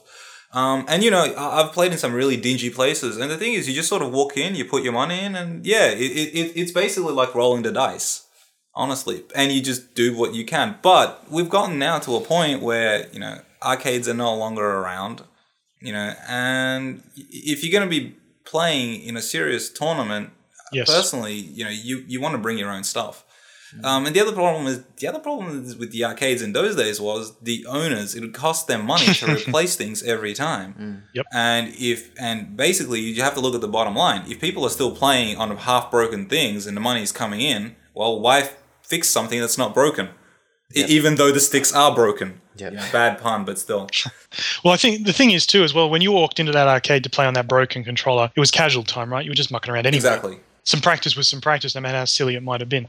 Um, to my mind, walking in and playing on a broken cabinet is the same as going online and getting nothing but lag matches, right? I mean, you just make the most of the situation. Walking into a tournament, if you walked into a tournament and there was bad lag, you'd probably walk out. Um, you walked into a tournament and the sticks weren't working. I remember this happened when we tried to run a KOF tournament playtime once. The sticks weren't working. Everybody just stepped back and waited two hours for the technician to come in because they refused to play on it. And I mean, that, that's a fine example of why arcade tournaments are and should be dead because the, the environment's just not conducive to getting the right quality at the right time. And that's why we need to, for tournament play, there needs to be a mindset of, I know you always have the casual guys, but you need a mindset of if you're a competitor, you need to have certain gear with you of certain quality. And you understand there's a certain amount of responsibility on you. I mean, we emphasize that with the rules all the time. Like, if you didn't read a rule and you accidentally pause and your player decides to take the round, there's no point going playing and crying. I mean, it's written down there. You had the chance to read it beforehand. Um, but yeah, the, a lot of people really have trouble crossing the line, going from casual mindset to this is just a game to I'm competing at this game now. And um, and it's funny because often people on the casual side get really mad about losing and stuff. And they're not really in that competitive mindset either. They kind of live in this weird hybrid space where they think they're competitive, but they're not, and they can be a bit frustrating to deal with at times. But it's because because they'll they'll compete, but they're not really competing, and they're the guys who will not turn up with a stick and then cry when you don't give them a stick and all this sort of stuff. Well, um, to get off the topic of BYOC for a while, um, I would like to go back to um, you talked about Justin Wong and bringing Daigo over, and it seems that you guys have definitely had a history of bringing over international players before. But are you are you for it in this day and age? Do you think what what are your thoughts on organizers flying out big name players to their events? Well, I mean, in terms of history, I mean, you know, I mentioned why Justin Wong, sorry, Daigo came out. I never quite finished probably saying why Justin Wong came out. Ultimately, we had spare money from the SBO fund that didn't get used because we didn't send a team. So between that and player donations and Joey calling up Justin directly instead of talking to Triforce and saying, "Hey, are, are, you free? Would you like to come?" He's like, "Yeah, man, I'll come. Just pay for the ticket." And so we did that, and lo and behold, next thing you know, Justin Wong's in Sydney. So it was just doing it, learning the right way to go about it, basically. And we only we only entertained the idea because we knew OHN six was a dead event. Oh, it was dead in the water. There was no interest. No one no one was coming from Melbourne. No one cared. Oh, sorry, I say no one. Toxie was always going to come around because he's just hardcore. But Kevin wasn't coming until he heard about Justin Wong, and a whole bunch of other people weren't really coming until they heard about Justin Wong. So um, he was he was the only meat in the sandwich that year. There was nothing else. There was no hype around any of the games. And I mean, Justin won seven of the eight games or whatever. It was just a, it was free pretty much. I mean, his match against Kevin in Third Strike was the only really epic final that he was in, and Kevin gave him a real run for his money. But you know, Ibuki and Chun Li, it's third strike. What can you do? But um, and, and, don't get me wrong, I don't know if you've watched those videos, but damn, he he, he thought about it and he put a damn hard, good effort in. But um, you know, still Chun Li versus Ibuki. But um, but yeah, so he was brought out really because the event had nothing else, and it was also making up for the failure of OHN five in not getting him out. OHN was always intended as a national rivalry tournament. It was never really meant to be a vehicle for international competition. Even APAC wasn't even meant to be a vehicle for international competition. It was really meant to. Well, actually, that's a, I, I tell a lie there. We were trying to get people from Southeast Asia to come. We were talking to Singapore and Hong Kong. Um, and we were talking to New Zealand. We got New Zealand out, obviously, but for the others, we just couldn't strike a deal there, so to speak. Um, so we had had plans on that direction, but we never put in the effort required to make it work. That's the most honest way to say it. Like, it's not that we would be against the idea of having a bunch of big names in Sydney from all over the world going at it. It's just the amount of money and time and investment needed. No one on the team then or now um, is prepared to do what's necessary or is invested enough in realizing it to make it kind of happen. Yeah, you have to really want it to happen and then be prepared to put in the hours and this is there a conscious decision like with the presence of Shadow Showdown now? It's like oh you know they got the guests, let them have to um, let them do the guests, and we'll focus on the national side of things. Is that like a- I think that's a natural thing, response to the situation at hand. Really, um, I mean. After Evo APAC, there was kind of the sense of we weren't prepared for Daigo and what Daigo brought to the table because Daigo was post Justin Wong, course, and with Justin Wong, the fan factor wasn't the same. Like people didn't line up for Justin Wong's autograph. This was all pre Street Fighter 4 as well. So A, it wasn't that generation, and B, yeah, it was Justin Wong. More people thought saw him as a villain than as a hero. Yeah. So, yes. so it was completely different mindset, and um, we just weren't prepared for the amount of people that came to spectate just because Daigo was there. The amount of people that signed up to play just because Daigo was there. The amount of people that wanted to talk to him or get an autograph. The amount of Japanese people living in Sydney that turned up just because Daigo. Was. We've never seen those people ever again, but you know they came up just because of him. Hell, so, I, I went down to Sydney for Daigo.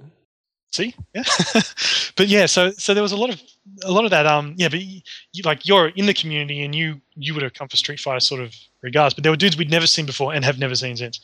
And I think you, you probably had that at Shadowloo Showdowns as well. Those dudes who have turned up, you've never seen them before, and you've never seen them again, just because they wanted that. I've seen this dude on like cross counter. Have I've seen this dude. I've watched this dude's matches so many times. I want to, I want to breathe his air. I want to play against him. I want to be in the same room as him. I want his name on my TE, damn it. And so so they go for that. I mean, there's there's a draw card to that, and that's that's a great thing. I don't know financially how to build yeah. a tournament around it personally. Is it, is it sustainable here in Australia? Hmm. Who mm, knows? That's a very good question. If I were to do it the way I do things, no. Like I totally can't be done the way I approach things. The way Shane Spencer approaching things right now as well, I don't think it would be. I don't know how the Shadowloo Showdown guys do business. I'm pretty sure like the Couch Warriors guys, if they were left to their own devices, the way they do things, it wouldn't make sense. But because Shadowloo's got this international perspective and they've got their finger in pies beyond Australia, um, and they're taking a business attitude towards it and they're networking on a business level. That is the biggest difference. Like Couch Warriors and Ozhadou, we're we're kind of like non-profit organizations with a hobby community side on things, and Shadow is a business straight straight out.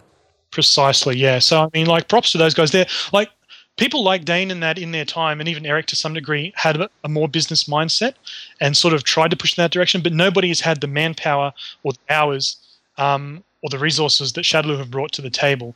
And um, and it, you know it takes the right combination of people that you're comfortable to work with and the right dedication across all those people. As I said, it's not hard for me to find friends to work with within the community, but finding friends to work with who are prepared to put in the amount of effort I am or more, because to be honest, it takes more than what I put in to do what Shadowloo does, way more. So um, that's that's just takes you know the right place, right time, and right people. Because unless you're, you've got the money to hire these dudes, they, you're relying on them just turning up and being keen.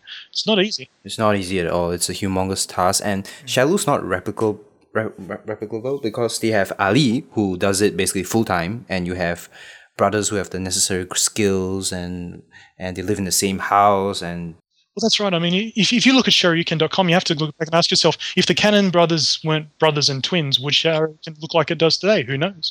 Would Evo look like what it does today? Who knows? So sometimes it just takes the right combo of people at the right place at the right time, and you just don't know when it's going to happen. so what do you think of Daigo being in Sydney while we were in Melbourne for Shadow That, that was a surreal time because like I got phone calls as I was getting off the plane for Shadowloo Showdown 1.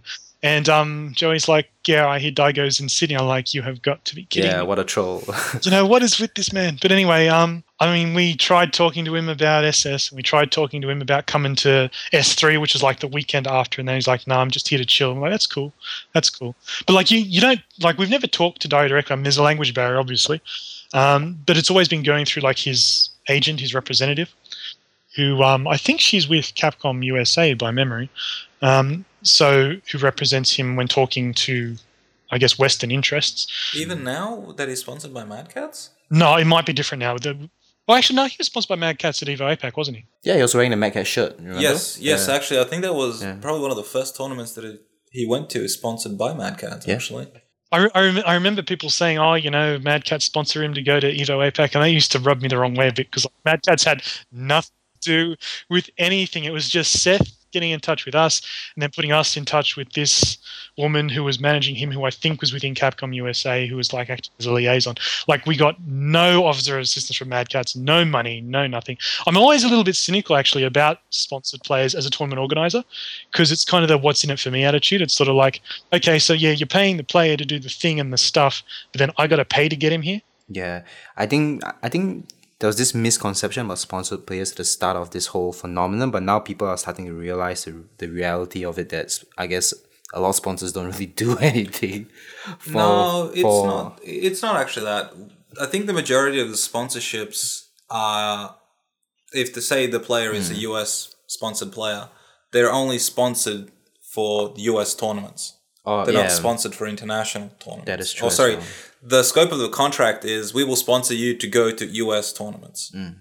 So if they say want to go to SBO or they want to go to Australia or they want to go to you know Singapore or anywhere else, I believe that's you get you get there on your own dime. Mm. You're still representing us, but But what I mean is there was this big rush of people to go and get sponsored at the start of this trend, and now you see people kind of like leaving the contracts and people like being unhappy with the yeah, situation. because I mean, just like most other places, people don't really think about lawyering up and reading contracts. Lawyering up. I'm serious. yeah, It's the same as signing a contract on your phone. Do you know how many people don't read the the hmm. 24 month contract and then they decide to back out and they go, well, wait a minute, you owe us $600. yeah, pretty It's much. the same deal. People don't sit down and, you know, read contracts. Yeah. I mean, it's a nice idea, but the other thing is actually what I really wanted to say is I think Gootecks and Mike Ross really their sponsorship is actually probably one of the most interesting things is because Gootecks is a very oriented from a business perspective has that sort of a mind. Mm-hmm. And when they announced they got sponsored, I actually really wanted to see that contract. ah, it would be interesting to read, but that's never gonna happen. It's not going to happen, but I would really like to see that because mm. I think that would sort of give the perspective of how sponsorship should work, mm. where- where I believe there is a give and take in that relationship rather mm. than not so much in from what I've noticed from all the other sponsorships. Yeah. especially some of the Mad Catz ones, which I find a little bit more very interesting. Yep. Like to say Team Ma. But anyway, let's not get Yep. si- sidetracked too much. Yep. So next topic, are you guys gonna do a follow up to S three? S3, oh geez. Um, I mean, S3 was kind of the unofficial successor to Heatwave, which was the unofficial successor to Nothing. I think it was just, um, it was born out of not much happening at the time, by memory.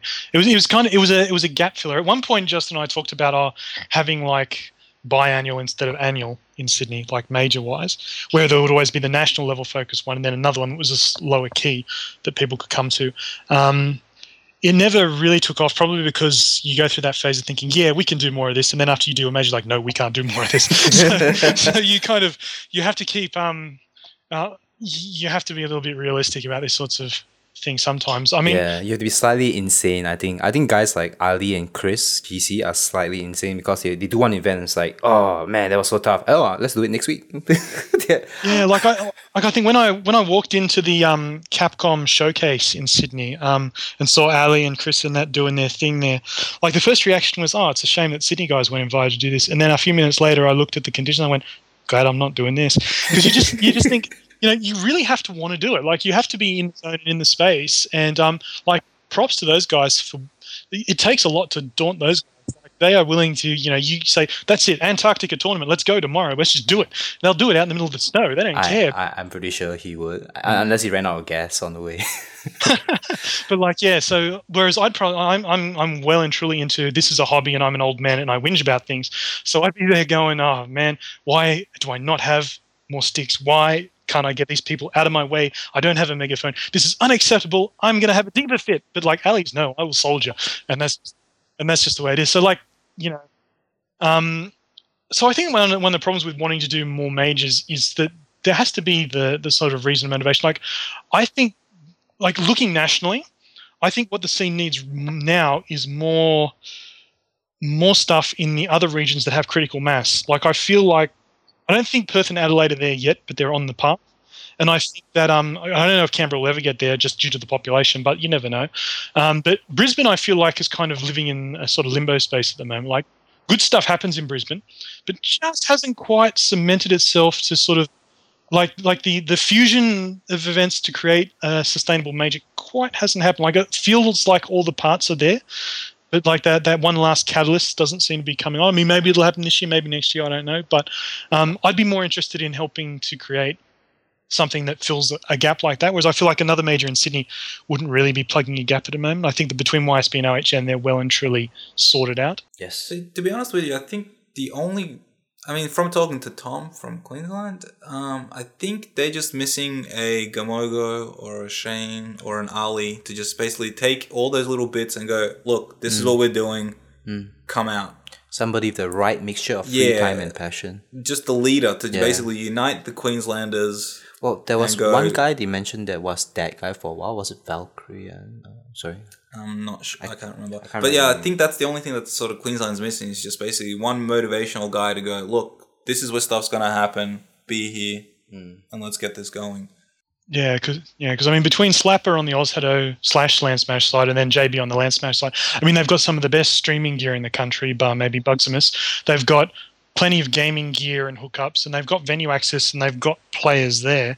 Um, as you say, they just seem to lack one dude who's like, "I'm going to make sure this happens," sort of thing. Mm. Mm. And speaking about streaming, why doesn't why don't we get more streams and match videos and stuff out of Sydney? Like why why aren't there York Street Battle streams? I've always wondered about mm. this. Okay, the reality of, of Sydney is that everybody's lazy by default, but I imagine that that's the same in every scene, right? So you're waiting for that one magical man to emerge from amongst the masses and say, I am your superhero. I will save the world. I will do this job. And um, no man has put up his hand and um, come in to be the hero of the stream for Sydney. It just hasn't materialized. I mean, Benson has kind of done some stuff on and off, as has the Muso, but the Muso doesn't seem to be available when YSBs happen consistently enough to be the go-to guy, and Benson sort of is in a similar boat. So the end result is that no one individual has said, "I feel like being the streamer." Everyone's still kind of happy being the player or the bracket guy or whatever. And um, of course, it's. I mean, as you guys would know probably from talking to Bugsimus, I mean, it's not a cheap endeavor. Once you decide to stream, man, you've really got to have some um, capital behind you and be committed, and and hours. I mean, it's not a s- small undertaking. So again, it's just waiting for that guy to turn up. I mean, at the moment, you know, we're cheating at OHN and using um, the talents of JB and Slapper to get it done with LANSmash resources. But I mean, if you don't have, you outsource. That's just how the world works. Um, but you can't do that at a local level. So, Well, what about just more media content in general? I mean, Yeah. how about something, you know, just getting like matches from York Street Battle recorded and then put up on YouTube. Because, you know, th- that's, this is the thing. It's like, for example, I didn't even know that York Street Battle was on today. You know, I mean, and by the way, like, uh, uh, to be honest, 100% honest, I don't really follow the Australian fighting game scene that much. Uh, my main interests, I mean, I love the Australian fighting game community, don't get me wrong, but I don't follow it as much as I followed the US because there's just so much more media content coming out of the US. And um, you know, I really, I really want to know what's happening in Sydney. Uh, I mean, besides going to, you know, also to reading the forums, um, there's no other way for me to really get any information of what's happening, and not just in Sydney, by the way, in any of the other local scenes. Um, you know, and yeah, it's it's just a bit disappointing because I'm actually really interested to know what's happening in Adelaide. I'm more interested to see what's happening, especially in WA. You know, I, I only see the race like once or twice a year. You know, Mr. Chowder, Guillotine Fist. You know, I know they're out there doing stuff, but you know, why don't tell me something? Yeah, exactly. know. Like that's right. Because most of my knowledge of what's going on around the country comes from occasionally glancing at the forum, which I don't read anywhere near as much as I did five years ago. So, in fact, I barely look at it these days. So, um, you know, aside from just scanning my eyes down the tournament announcements thread, you've got no idea what's going on. And um, I mean, OH as a center of information has fallen quite short of what it could have been and what it should be. The the front page blog has been a complete and utter debacle. Um, part of the problem is again, there's no guy who's kind of put his hand up and said, "I will be the blogger." Of Ozhadou. So the end result is that, you know, I do my thing every week um, where I just have my little rant about tournament organization. And then you've got occasionally, if Shane's got five minutes between his ridiculous work schedule to, to say something he might. Um, Justin was head blogger, but he's faded into the background. There were a few other guys that have been on there, but they just don't commit. So like myself. my okay, you're selling yourself short there, Martin, because to be honest, the one area that I don't usually have to worry about whether news is being covered is Melbourne, because I know if there's something serious in Melbourne, you'll usually jump on and you'll blog it. Like even with OHN, I had to blog everything except Melbourne because you would always jump on there and blog Melbourne. So thank you very much for doing that. Well, I, Um, could, I could be doing a better job, but that's another discussion for another day. And actually, I, I have a little bit of a issue these days with um, everyone is doing streams. I can't embed stream videos on the little window there. Oh yeah, because that, that, that little um text box or whatever doesn't really let you do much. yes. So it's not YouTube. I can't put it there, and it's kind of like annoying because. Uh, oh, but Yeah. okay, that's another another discussion. Yeah, yeah, exactly. So, but I mean, the front page has been due for an overhaul for a long time now.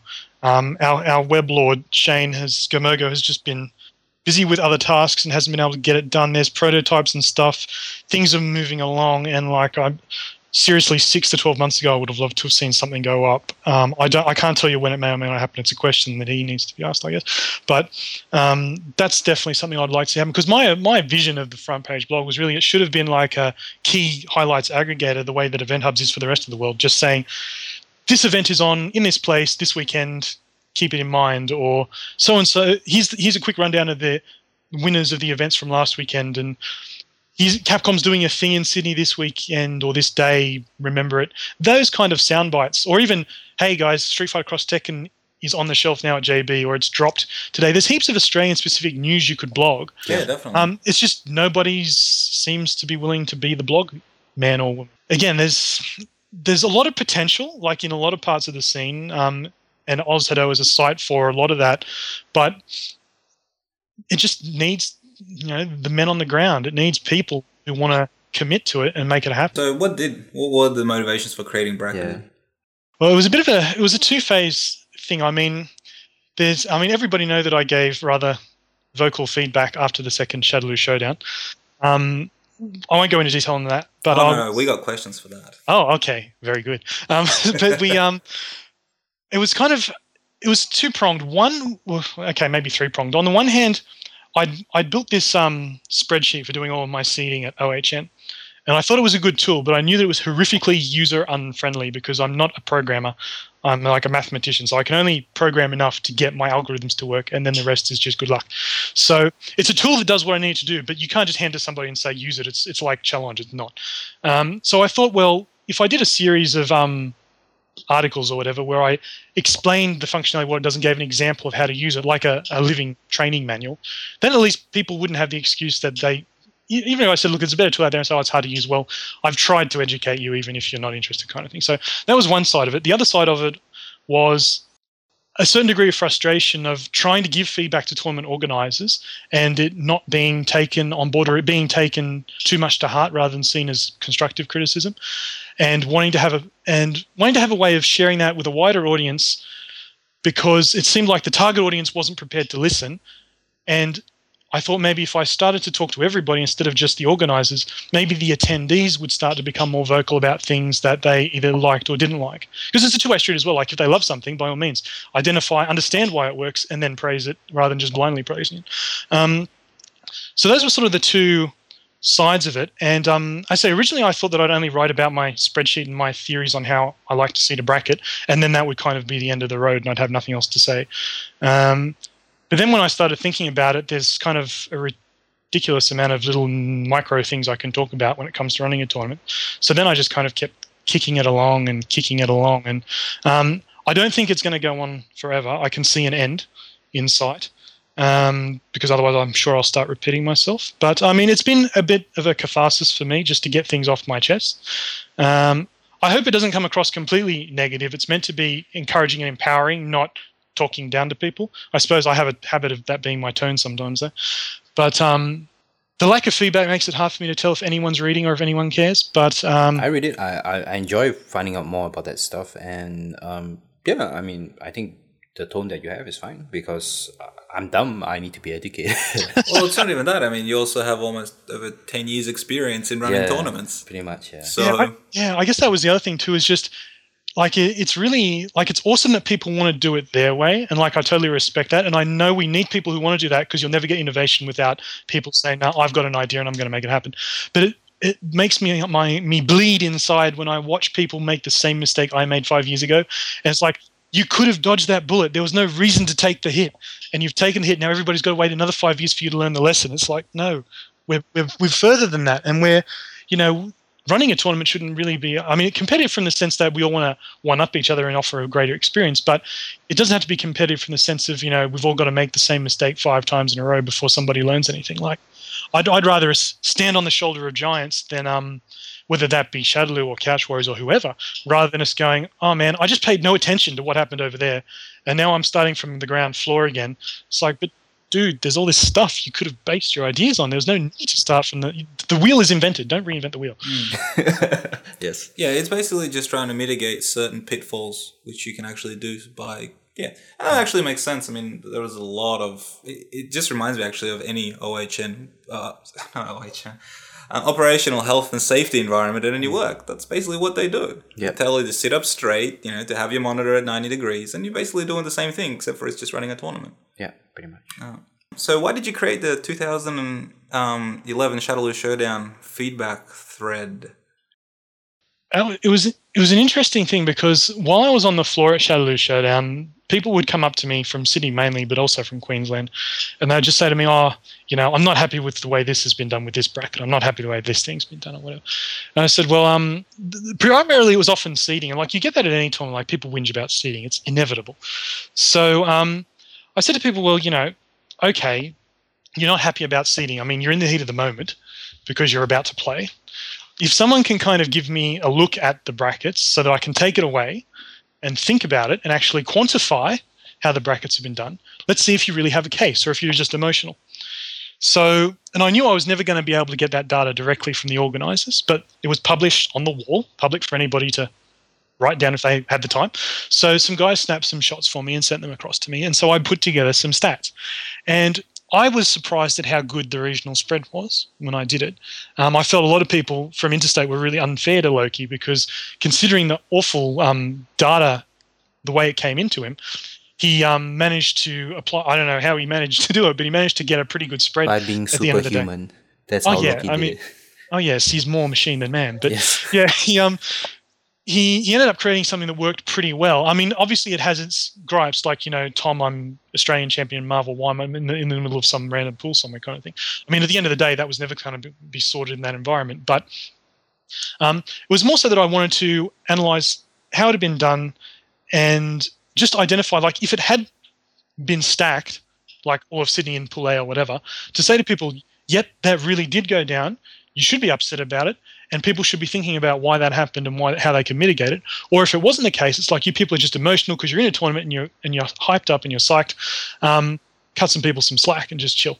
So, but I mean, I, I, think after the event, while people had their feedback and gripes, a lot of people had a lot of positive things to say and really had a good time. So, um, but, it, but why did you create that thread? Which, uh, which when I, when I read, I I thought it was a lot of fascinating discussion, and I agreed with a lot of things that you said. But why why did you not instead bring that to a private discussion with the shadow organizers instead of you know mm. putting out there and you know perhaps giving kind of like an open target board for people to shoot things at them. Mm, I guess yeah. What one is sort of getting around, which I thought about, is do you think it would have been perhaps better to yeah. to give them the data in a private forum rather than a public, public forum? forum?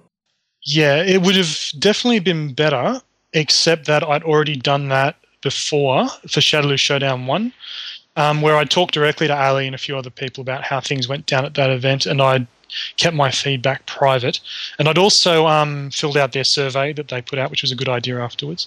And I was quite vocal in that because I wanted them to know everything that was on my mind. I figured, you know, the more they know, the better they can um, manage things. So, and like when I turned up at Shadowloo Showdown 2 and saw that either solutions had been applied that were like worse than the original or um, things that I'd highlighted had been totally ignored, I just felt, and, and in the lead up to Shadowloo Showdown 2, I tried to sort of talk to organisers and was pretty much not um, in getting any engagement.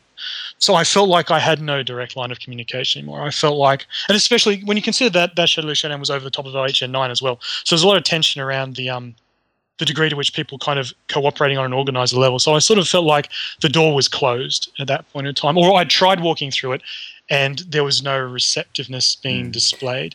Perhaps so, you were talking to the wrong guy. You should have asked Dr. Loki directly, maybe. Yeah, I think on the bracket side of things, I could have talked to Loki directly, but I mean, I've, I mean, it's it's difficult too because, like, again, full props to Loki for all that he does, and he does a fantastic job. But I kind of put my hand up when I went to the first BAM and said, you know, can I help? Because you know, I'm not a competitor. I'm more than happy just to pitch in and lend a hand. They're like, no, we're cool. We we want to run our own thing, and I respected that, and I provided some assistance where I could, like with some gear and stuff. But otherwise, it was their their thing, and that was fine. But even when it was sort of um, talking to Loki, I found that it was sort of, look, it's it's my brackets, it's my thing. Just give me my my space. It's like that's cool. You know, I respect that. That's fine. Um, but it kind of means that if it gets like Loki is way more receptive to direct feedback, certainly. But I guess I was thinking I was seeing it as a Shadowloo event rather than a Loki event. So I thought I felt the umbrella was really Shadowloo, and really Couch Warriors advertising like it wasn't made clear from the advertisement that Couch Warriors is running the brackets, Shadowloo is running promotion or anything. It was never really delineated like that. It was kind of it is a Shadowloo event. We might be outsourcing some smaller aspects of it, but um, I, I, guess it is really unclear to the rest of the states what is Shadowloo and what is Couch Warriors. But the reality is that we're just basically all in Melbourne, and if it's a Melbourne major, it's very likely that all the Melbourne people will be helping out. So kind of it's called Shadowloo Showdown because it is Shadow run by Shadowloo, but like you have Couch yeah. Stuff and Warriors gear and even impact people running the brackets yeah. and well, yeah, so on and so forth. In terms of running things, that's certainly how it works. Like it's often an all-in effort with people pitching in. But what you'll find with any tournament is at some point you need a king. You need someone to sit at the in the CEO's chair and make the final call. Thing. Someone someone needs to have the final power of this is how we're going to do it and this is not. Otherwise, you end up just with you know decision paralysis where ten people have a different opinion. So someone has to sit in that chair, and usually that person comes from one organization or another. So what ends up happening is there's usually one group that says, look, at the end of the day, it's our name up in lights, or we're going to be the front men for this. We're going to take the final hit. So I always feel if I walk to a BAM, Loki's the man. Like Couch Warriors guy will be making the final call on what happens. If I walk into a Shadowloo showdown, I feel like um, Ali will Ali or one of his brothers will be the final decision point um, for for making a, a, call. And the same if I go to a, a LANSmash, I imagine I would have to talk to JB. No one else in the room is going to be the final. This is how it's going to be kind of guy. Now that's not to say that's good or a bad thing. It's just the reality of how these things end up and working. I, and I guess from a practical point of view, like we did not expect to get 500 people in the door for Shadowloo Showdown 2. And no. I mean, like talking to Ali on that weekend was basically, you know, so hard with so much shit going on that oh. weekend. Oh well, I mean, you, you guys, I mean, you guys know just trying to talk to me for five seconds at OHN. Yeah, it's already No, really difficult. and that, that event was less than half the size. So like I'm, once you get in that zone and you've got a job to do, that's it. You know, you can't really deal with any external stuff. That's why the the pre planning phase is so, it's so important. Yes, because you're going to pretty much lay all the foundations, and once that's laid down, like things that broke at OHN, like the staffing roster and the way that happened, there was no capacity to fix it on the fly because everyone's just too locked into what they're trying to do. And I imagine Shadow Showdown was the same, but amplified by a factor of 10. So, like, you know, if Loki was sitting there going, man, I wish I had five more guys to run this bracket. Well, there just aren't five more guys to run this bracket now. And the way they're going to do it has been laid out in stone. So they're just going to have to soldier and hope that they come out the other side.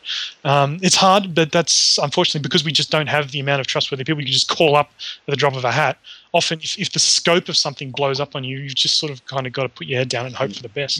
Yeah, especially on a major on the level of OHN or Shadow Showdown, you just can't call a random Joe out to, hey, hold this bracket for me.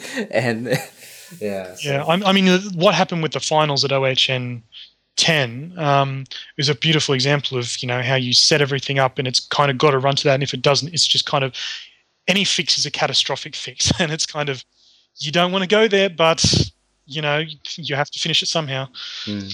But yeah, I mean, you were very transparent in your own criticisms and judgments of what went wrong at OHN, and kind of after um, having all that discussion about Shadow Showdown 2K12, uh, 11, do you feel that? Uh, how do you feel OHN work in from an organization's perspective? Do you think things could have been done better? What were you actually happy about, and so on and so forth? Yeah, I guess I mean I probably covered it already in painful detail on the forums, but um, like I, I think I think in terms of overall it worked well. The, my um, like the fact that we managed to get all the games finals on the same day somehow and and kind of bring that all together, give BYO games or DIY games, sorry, there a little bit of stage time, get our first ever OHN stream, all the rest of it. We ticked a lot of boxes that we really wanted to tick, and I'm very happy with that. The brackets, the way they ran everything. Um, biggest failures nearly having a dude from Brisbane having to fly home on Friday because he was underage for being in the venue was a huge catastrophe. Oh, really? Oh, I did not know. Yeah, um, Baxter from Queensland was under 18, and we didn't realise that we weren't allowed to have under 18s in the venue because of the fact that there was a bar kind of there. Um, because we actually didn't realise that stipulation from the prior year, but the staff had turned over at the venue and they were much more rigid on enforcing it. And in the, in the end, we negotiated no alcohol in the room, and he could stay, but if there's any alcohol, him and the guy who brought the alcohol in have to leave immediately, kind of thing. So we we managed to negotiate terms, but at one point we were going to be paying to fly him home. That's how on on ba- how bad it was getting. So that was a huge screw up on our part. Um, the other side of it was really the um, the rostering and the scheduling in terms of how much we were doing, because we hadn't done a multi game tournament I like OHN nine was kind of a pick up and run with it kind of thing. It wasn't really planned in detail and it wasn't very big, so it didn't have to be. Um, Evo APAC was a one game event, really. So like it's really easy to run a one game tournament. You just have everything dedicated to that. So this was the first time going back to the kind of OHN eight space where you had like half a dozen serious tournaments. We really only had three majors, but because of the Evo thing and trying to prop up Soul Calibur and KOF, even though they were DIYs, it kind of turned into a sort of five game tournament. Um, and we just blew the schedule to pieces on the um, on the finals day in particular. But it wasn't really that great. Pools were running overtime as well on the Saturday, so really we underestimated that we were too. I'm usually very um, pessimistic about run times. I usually allow like way more time than necessary. But during OHN nine, I was criticised a lot for being too pessimistic about it. So this time I took an aggressive stance, and it kind of bit us in the backside. So it kind of turned around on itself, and it was embarrassing too because I just written that article about don't screw up your schedule, and then I screwed up the whole schedule. So it was kind of yeah, shoot yourself in the head, Ziggy. But um, yeah. So like sometimes you just got to stuff it up to learn. Um, that's just how it goes. But like it was great to deliver an Evo style finals where all the finals were on the one day, but we learned a valuable lesson that you got to block way more time um, if you want to do it properly. Like one hour was just way too aggressive per per game. Year, Um, Shadow Showdown is gonna be a nightmare. We have so many games. The finals on Sunday. Yeah. So Dude, now you see, it shouldn't be. It's a nightmare. It should be. Right now, we're we're solving the nightmare. This is the planning phase. All the nightmare. It should only be a nightmare on the day. Like up until the day, it should be we can do this. On the day, yeah, you can have it fall apart. But I hope everyone's sitting there in Melbourne going, "We got this. We know what we're doing. We've we've spent weeks, months planning how to make all this stuff actually fit together." Well, this year we're, we're doing. We have um basically we we're trying to allocate different. Uh, every game has its own uh, bracket staff, so that way uh we we, want to have an excess of staff. Basically, we want to have a staff rotation. And for example, I'm going to be running Marvel uh, this year, and we're going to probably be doing four pools at a time. So we want to have at least you know six to eight staff members on hand to to run Marvel. So that's how that's the approach we're gonna have this year, and hopefully that'll be enough to take us over the line. Yeah, and I mean, so yeah, on that topic, um, you mentioned in bracketed you, about volunteers, um, and you also mentioned on OHN that that was one of the failings, uh, training of volunteers. I mean, do you think how do you think this can be better implemented? Yeah, I mean the the two mistakes we made there. One was that we we thought it would be cool. I thought it would be cool to have like a rotation because one of the problems I've had in the past with staff is that like nobody kind of wants to be stuck watching a, a setup for eight hours or whatever. So I thought oh, if we mix it up and they can do a bit of this and a bit of that, it'll kind of keep it fresh and they'll feel like they're having more fun doing it. The downside of that was no one really learnt their task kind of on the fly at all because they just kept chopping and changing and and also roster wise, once we started running late, the roster just didn't make any sense anymore. So um, I think specialization is actually better, even though it seems a bit boring and oh, I don't want to be the gopher for the stream for eight hours kind of thing. It's like, well, if two guys are on it and you can each take breaks and things, then I think, but that way you become a, a you get in the zone with what you've been asked to do, and as it goes on, you get better and better at doing. Like because I put myself in the zone of just running those brackets, I, I, like it was a bit of a stutter start at the first pool of Street Fighter Four, but as we went on, it was becoming really really smooth and like I was getting it down sort of thing. So I think I think you so yeah, I think specialization is actually important and finding people who are willing to specialize. I mean, most people when they volunteer are pretty easygoing. It's when you when you conscript people, it's a problem. When you say, "I need you to help me, please help me, please," and they say, "Oh, begrudgingly, all right, I will help you. Um, I need you to do this for eight hours." Um, yeah, sure, and then they disappear after two because they didn't want to be there in the first. Yeah, but if much. the people who put their hand up, like all the Perth guys and the Sydney guys who volunteered, kudos to all of those guys, did a great job under the circumstances, and they're just like, you know, give me whatever. I'm just here to help you know they're the guys you should respect that they're willing to do that and actually give them a task to specialize accordingly. Um, the other side of it training wise was that because we were just a bit friday setup would have been the perfect time to do it but we were a bit haphazard. Poor spencer was stuck in work um, later than we would have liked and he was kind of he was our um, manager and master of equipment. So without him, we are a bit haphazard with setup on Friday. So it kind of had to be done twice, which was a bit rubbish. We kind of set it up. He came in and said, "You've done it wrong," and then we had to do it all again. Um, and that was fair enough because it was a mess. And uh, but because of that time wasted, time that could have been spent pulling all the volunteers aside and saying, "This is the job. This is what's needed to be done," it just kind of got lost in the matrix. Um, so you definitely need to help people understand what they need to do. Um, having someone with experience and someone without experience pairing on a task is, and keeping them on that task all day is probably helpful. It means less training is needed. But yeah, like it was silly to think that we could train nearly a dozen people in half a dozen tasks when we were all too busy to do so much as breathe um, before we kicked everything off. Uh, but yeah. Mm. Well, that's why we at, at for this year at least we've been using SNL as kind of Shadow Night Live, sorry, for as kind of like a training grounds for the potential volunteers that we'll have at Shadow Showdown. So uh i mean i i think we're still going to be doing like training on the day or at least we'll go through the rules or whatever but i mean um i mean we'll be i think there's been concerted effort to train people in bracket running uh, leading up to the event and i mean are you are you guys looking to do that in the future yeah, well, I'm hoping that YSB becomes the training ground for OHN in that respect as well. Like, um, I said the, these exact words pretty much to Justin actually uh, during OHN. I said, like YSB, ultimately OHN any any major is usually built on the foundation of its locals. So if the local works and it works well and it has good people behind it, that will naturally flow on to the to the major in the same region, assuming the same people are behind it. So I'm like, like one of the things that YSB sort of struggles with at the moment is it's a little bit haphazard because even though they happen every month, as you say, I mean, Eagles already said, you know, I don't know that it's on, I don't know what's happening, I don't know if I'll even see anything from it. Um, it's never clear if there'll be a stream, it's never clear if there'll be a tournament, it's never clear what tournaments will be run, what games, what format. So there's kind of a little bit, yes, it brings Sydney together consistently, that's great. What happens after that is a little bit free for all, it's a little bit loose. And I think that the downside of that is if you try to build a major on top of that, it's kind of like the classic one of we don't have stream talent or we don't have a lot of committed bracket guys because they don't even know if when they turn up if they'll be running a bracket. So you kind of need to establish status quo locally so that you can build on that when you come to the major time. Um, and I think that it sounds like you're doing that in Melbourne, which is excellent to hear. Um, but Sydney needs to probably level up in that respect and make a commitment towards some kind of standard. I think the the Ranbat plan will get it there, or will start to get it there.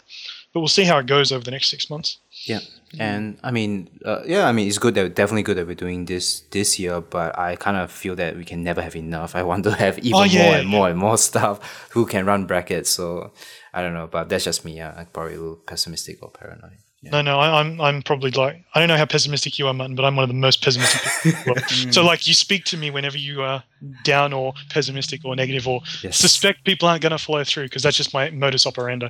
Yes. yeah, that that's actually the way I usually plan. I don't rely on anybody. Well, I don't. I usually, if I plan anything in advance, it's usually I have forty six backup plans just in case something goes. Oh somewhere yeah, man! Like when I turned up at OHN, it's like I got the USB stick with the brackets, I got the printouts of the brackets, and I got online brackets with my account. that was really good, actually. I really uh, enjoyed having the online brackets available. That was, that was yeah. The, the feedback, like we only got like two posts on the Shoryuken thread about live updates of OHN, and like they were both positive about like the stream and the brackets. So it's kind of like, well, that's if if you're not going to get much feedback, that's probably the feedback you want, right? So that that was that was nice to hear um, that people appreciated it because you know it's it's been my long term goal to make that process work better. Yeah, I mean, I guess we've talked a lot about uh, uh, Shadow Showdown and BAM OHN. I mean, do you feel that uh, that communication is better since that time, that, that of last year, or can we improve it further between the different states and communities here in Australia? Well, I think it's going to depend upon what everybody wants to see long term. And to be honest, unfortunately, it's the org. I say unfortunately, look, the organisers determine the agenda for the scene. Let's face it. Um, while people in, in the community might say what they want or ask for things, um, the only vote they have is really turning up, right? If they don't support something, it goes. If they do support something, it grows. It's that simple. Um, so the organisers determine what will or won't happen because they're giving of their time and their resources to make all this stuff a reality. So if they don't enjoy it and they're not committed to it, it's not going to happen. So in terms of communication, like this year has been infinitely better than last year. Like there's no like it's it's gone from nothing to something, so obviously it's better. um, but uh, not through lack of trying before, but there was just a sort of I don't think everybody really understood that.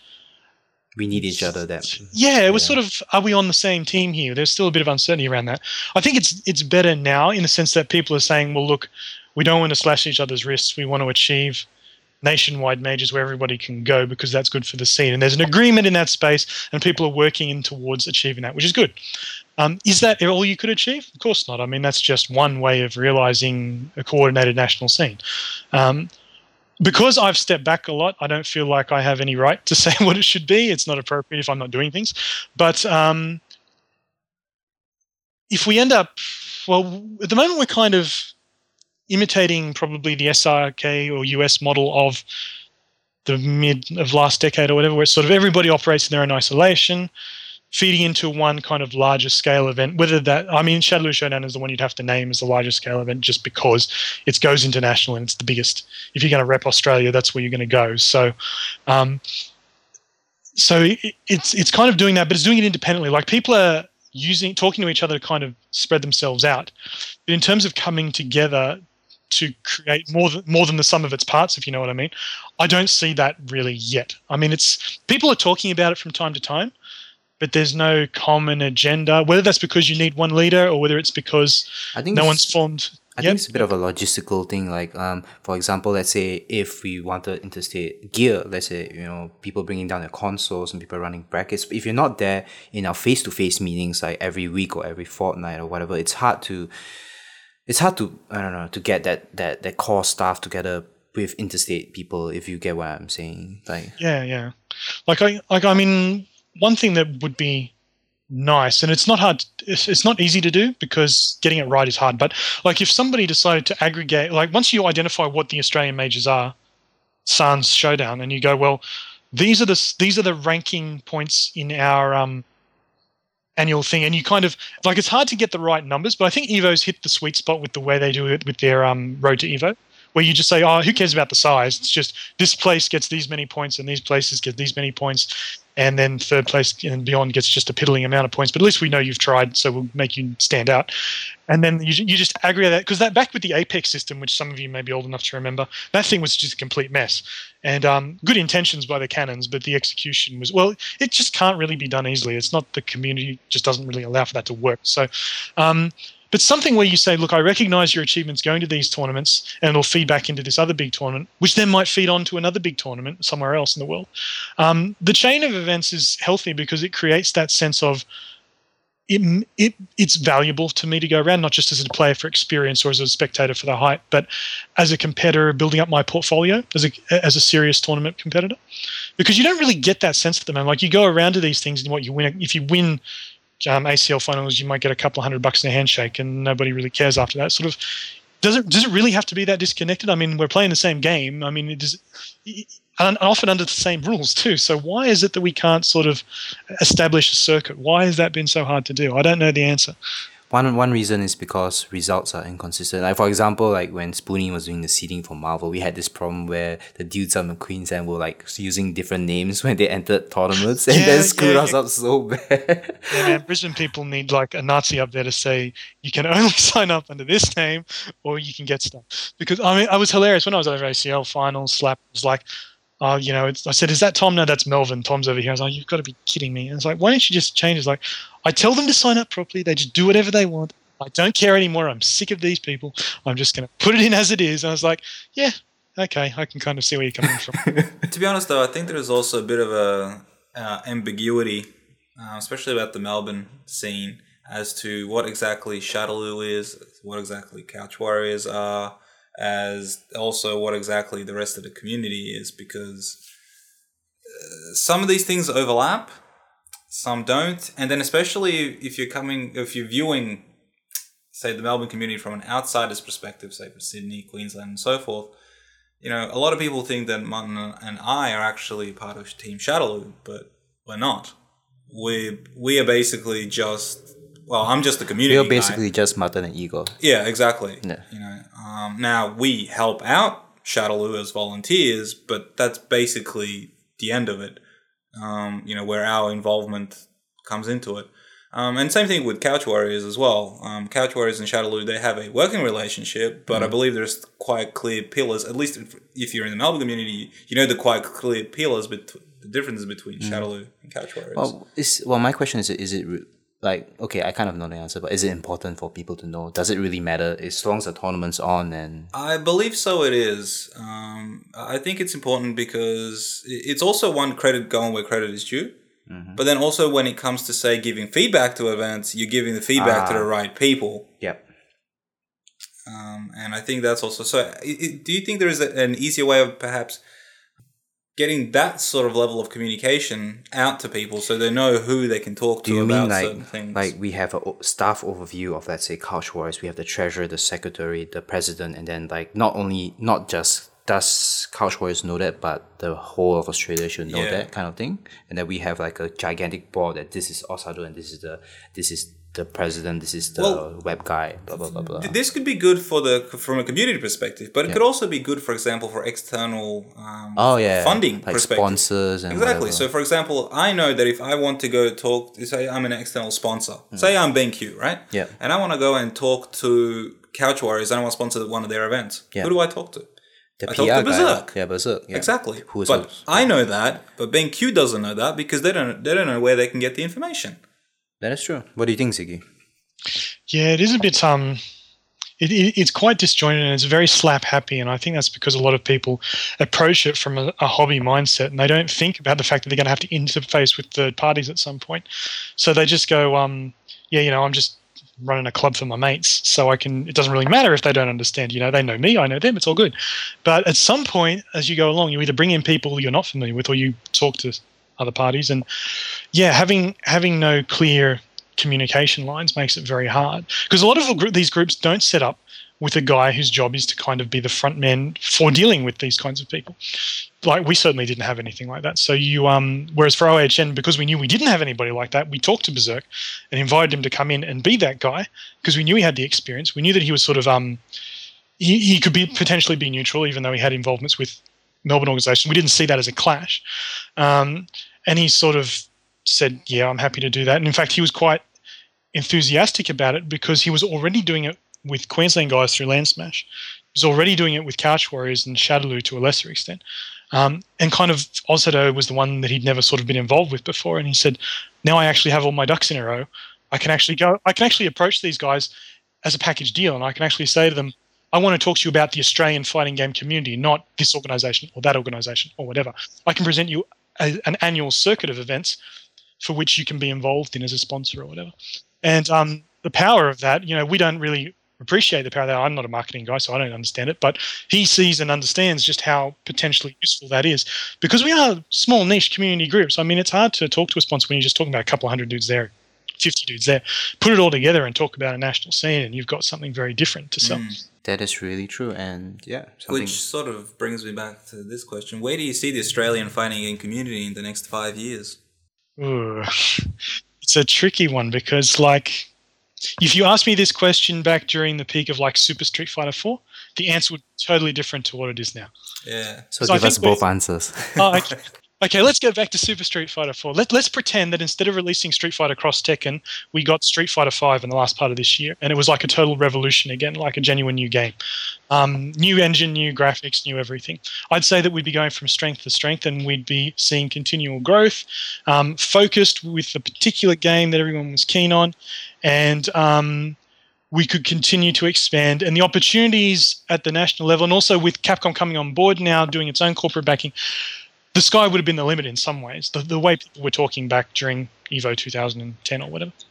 Um, now you look at it and you look at the limp fish that is Street Fighter Cross Tekken, and you go, no, we're actually in a downswing now. We're actually going, we're slackening off. You're seeing the people who weren't super keen, who came into Street Fighter 4 going, I haven't played Street Fighter in years. They're gone now, um, for the most part the, the Street Fighter Cross Tekken has not brought in any new people. It's simply divided the hardcore dead set players that are left.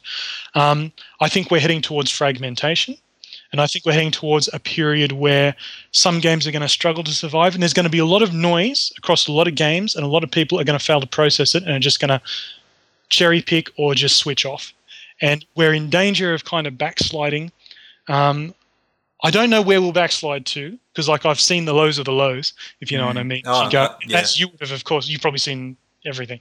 compared to- But um, how how how bad could it potentially get? I think. Look, I mean, if you've got a lot of smaller events in Melbourne and you're feeling that people are feeling overburdened at the moment, you'd have to say that given the way things are going, some of those events are going to shut. You, I mean, that'd be where the smart money would be, right? Because they, they, there's a critical number they need to achieve to meet cost, and if they got if they fall under that, they've got to fall off the map inevitably. Well, don't get me wrong. With the numbers, they they've like kind of like tapered a bit, but they still are meeting the cost. Like for example, we get like you know 30, 40, 50 people at SNL, and it's just that we don't get that one chunk of 80, not 80 people anymore for any event. and, and that's not necessarily a bad thing either because you can find that you can't really logistically handle that one whack of 80 potentially you might find that spreading it over multiple smaller events is optimal for your scene in which case then that's fine i mean if they're all alive and healthy then that's okay um, where I think it becomes a little bit awkward is if they're all doing exactly the same thing within days of each other. Because you go, oh yeah, I could go to the Street Fighter Cross Tekken singles on Monday or the next Monday or the next Monday or the next Monday, and it's the same thing with slightly different people or the same people. Where it becomes, and if and the problem is, is if you've got people divided between games now, and they're divided between events, you've got to theoretically that double division is going to cause a shrinkage, right? I mean, it can't. It, that's not a growth platform anymore. It's hard to sell the scene as a growth platform when everybody's now in smaller chunks. With Street Fighter 4, it was great because you could say, we have a massive game with massive support. Join us. And um, people felt like they were part of something big and special. If Street Fighter Cross Tekken comes out, it's 100 dudes at Evo. I mean, sure, it'll be more like 500, but if it, even if it's only 500, I mean, that's a fraction of Street Fighter 4 at its peak. Um, how do you how do you sell that? I mean, obviously people are switching off already because the numbers aren't there. It's I don't know. The, depends on what comes over the horizon. I mean, Capcom right now seems to be taking a very step back attitude towards game, fighting game development. We know Darkstalkers is coming.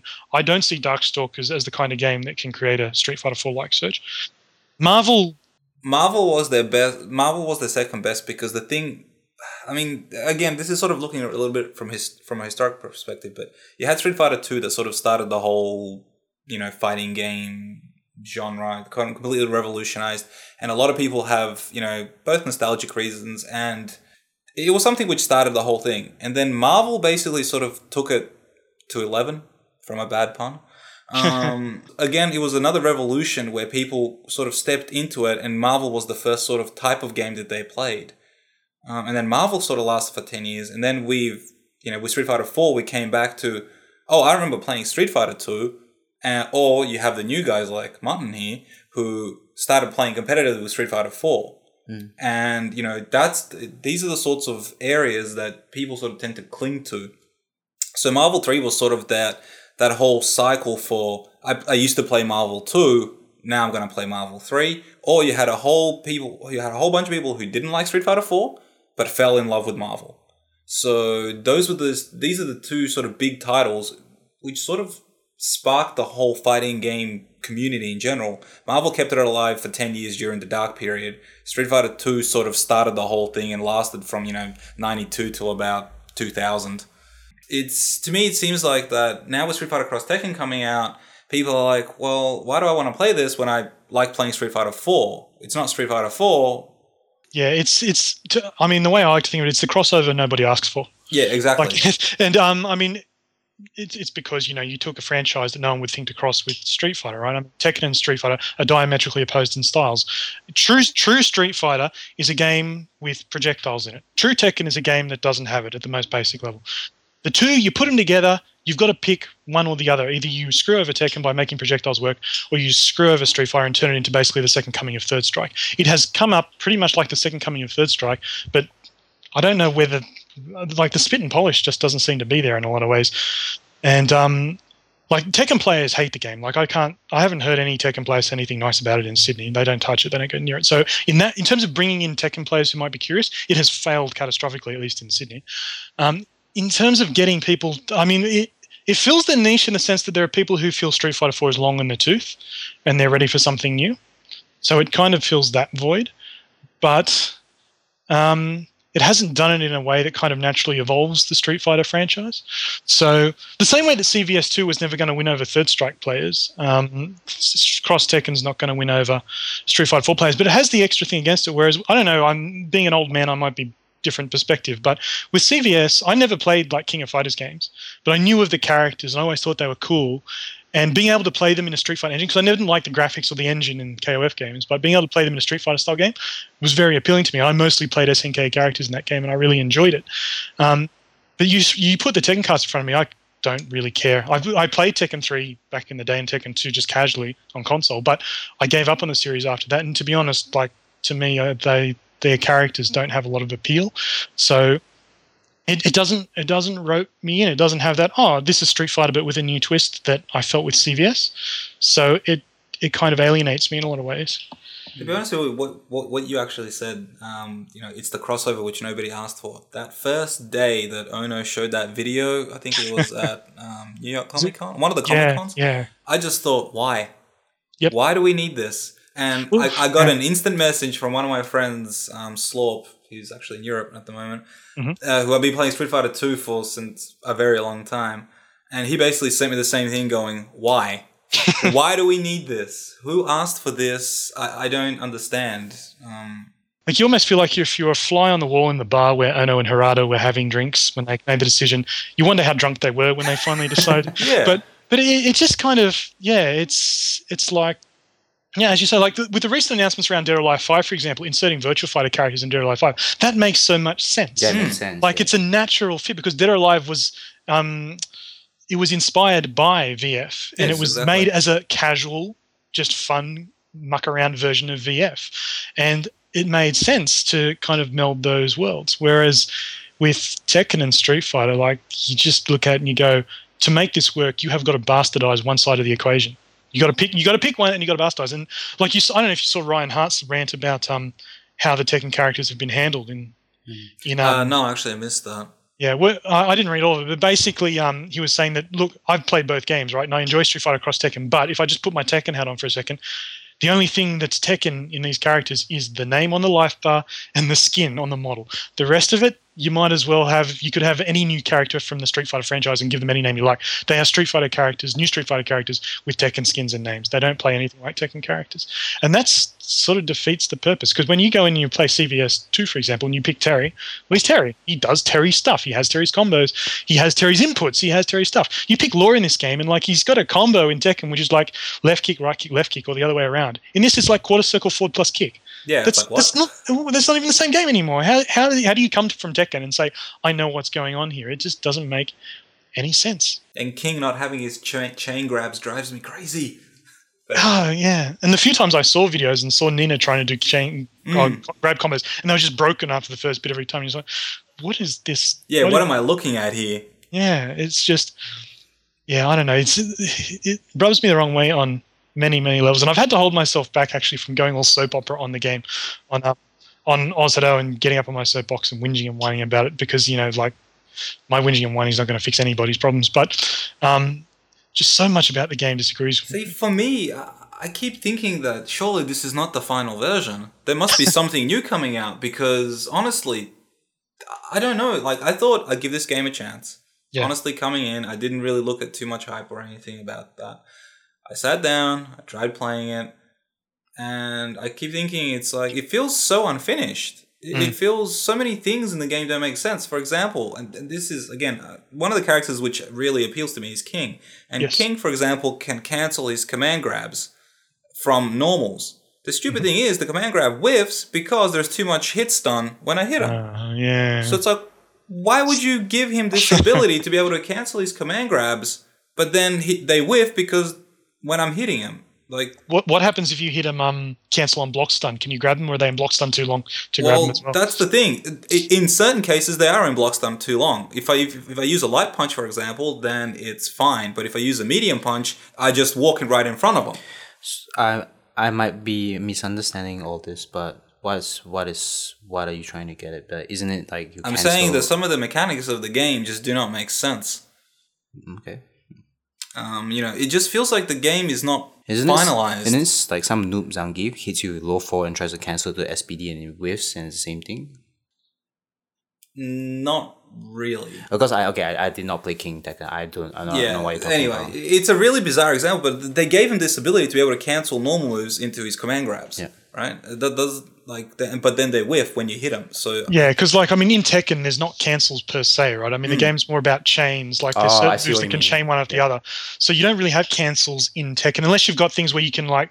Well, I don't even think in Tekken you can do it. Like in VF, you can guard cancel animations of normals and things like that. So you do have that kind of aborting of an attack and then going into something else. But in Tekken, there's no guard button. So once you press a button, I think you're generally committed to the normal or the Yeah, move exactly. or whatever. Hmm. So canceling a poke into a grab is not what you would do in Tekken. In Tekken, you sort of fake out to get them to whiff something so you can grab them or whatever. So to then apply Street Fighter's mechanics of normals canceling into grabs, which as I mean, Mutton's 100% right. If Zangief did a crouching move forward into SPD, would fail because they're in blocks. They're not allowed to do that. Fine, but um, as a Tekken player, as a King player, you never had that option anyway. Now you've got it, and it's useless. You ask yourself, well, Oh. who adds useless crap to my character? Why, why would you do that? Okay, I understand now. Yeah. it, it's a consequence of the engine and it's consistent with Street Fighter engine. But if you're asking yourself, you've taken my character and put them in this engine, and half the stuff they can do because they're in this engine doesn't make any sense to me. It's kind of off-putting, I suppose. Yeah, exactly. Um, I mean, look, it, it- again, it's still kind of early days for the game. I'm still, in a way, kind of hoping that somebody's going to figure out some magical thing that'll make the game better. But as it stands of, you know, today, 14th of the 4th, 2012, the game, uh, to me, actually, to be honest, uh, the, the next big step is going to be the next US major to see how many people enter and what the numbers are and when they and where they actually put the game. Because if they put it at the end again and they have tremendous amount of drop off in numbers, yeah, that's gonna be it's it's really it's going to be really interesting. Um, Yeah. Yeah, what is? Uh, I haven't been following any US streams since like uh, even before I Origin. So what have what has viewership been like around Street Fighter Cross Tekken at some of the US majors? Like for example, the recent NCR, everything was really hype, and then Cross Tekken came on, and basically they got a huge drop off in the stream view. Yeah, Wow. so the stream numbers were about 26k for Marvel, and Yeah. then it dropped to about 17 for when Cross Tekken came on. And I guess part of that was because it was infiltration against Chris G, and infiltration was playing jab jab run away. Uh, no, no, no, no, no, no. The- For the entire top eight, Oh, That's yeah. the thing. It's you're just talking about the grand finals. Grand I'm talking about the entire yeah. top Okay, eight. yeah, the yeah. numbers just slid. All right, yeah. Um, and to be honest, though, looking at the stream numbers from 2010, we have progressively streams, especially Spooky and iPlayWinner, but even uh, like all the ma- major US streams have progressively been gaining numbers in viewership levels. You know, for example, I remember watching uh, West Coast Warzone 3. It's peaked at about 8,000 um, watching seasons beatings in 2010, it peaked out about again eight to nine thousand. Seasons beatings last year was about twenty six thousand. Hmm. So every year, progressively, the numbers have been going up for streams. But now the first thing that we've seen is grand finals. Cross Tekken comes on, and we get a huge slide in numbers. So this this is kind of also an interesting perspective from what you mentioned earlier, Ziggy, is that you know we could be stagnating, and this game could potentially actually hurt the scene more from even a viewership perspective, which is something that majority of the sponsors are going to be looking at Yeah. when it comes to you know Yeah. funding our events, both Yep. US but and here as well. But yeah, I guess that's in the future. Like, who knows Mm. what might happen? Maybe roll canceling will be discovered or some similar thing, and the game would be fantastic. I don't Mm. know. Who Yeah, you got to yeah, you got to be careful with those things though, because like things like roll cancel, yeah, suddenly people discover like this hardcore competitive aspect of the game that wasn't there, and it makes it exciting.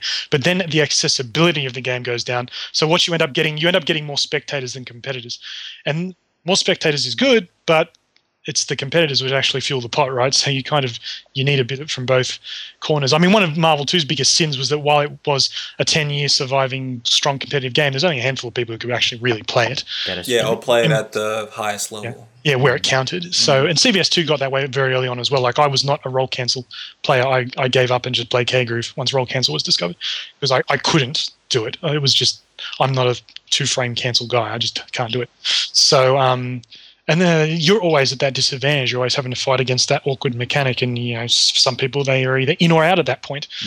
See, that's actually a really interesting point as well that you brought up there. Just talking about um, something which actually I wanted to ask you about. You know, how do you feel about Kotaku, Brazzers, and esports and esports?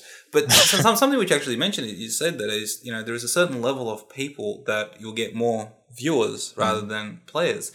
But traditionally, the fighting game community in general has been all about players and parts that players bring in rather than actual sort of specialists that we'd watch. Mm. So this kind of also brings it, I think, to a certain point of esports where MLG, for example, they don't really have open tournaments. They it's for certain aspects of StarCraft, they only have in, invitational tournaments, and then people go and view. Um, you know, what do you think about these sort of two different models, and you know, where do you think that the future of this of our current model is going? Well, I think that as long as they're cost effective, the esports invitational model can, will, and should exist. Like, as long as someone can make a buck out of it, they're bound to try and do it. And um, make no mistakes, esport mistakes. Esports is a business. It's about securing the sponsorship dollars and advertising the sponsors and having something that gets viewers in to watch the ads during the thing. I mean, that's how it all works. Um, and I mean, it's good because it raises the exposure. The more that that happens, the more likely you are to pick up more mainstream attention.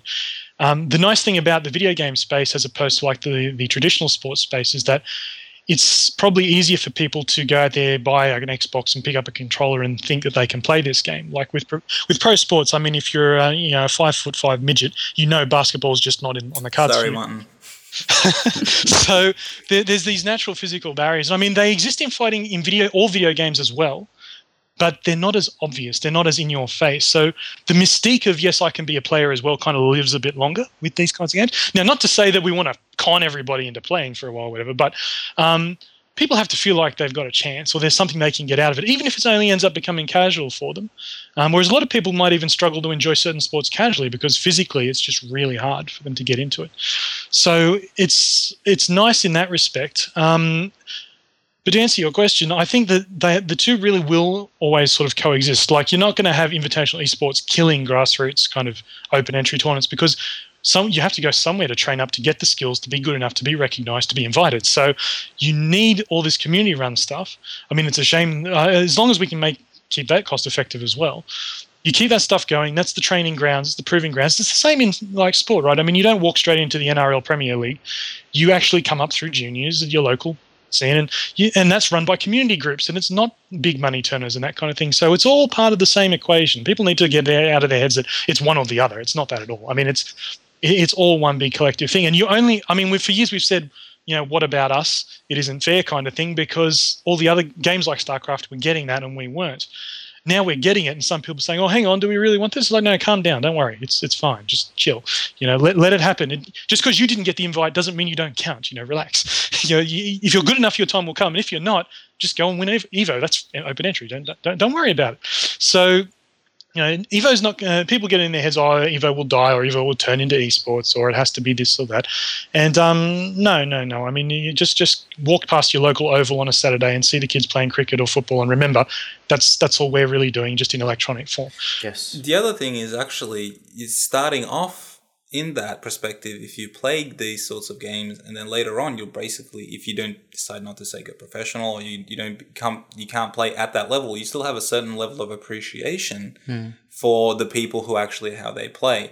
Um, and I think this is where StarCraft, for example, is why it's so big. Is because for 10 years, people have been watching Koreans dominate um, and it's not just in Korea. It's you know I have friends who basically was sitting down and watching the Korean streams way before StarCraft Two was even on the map.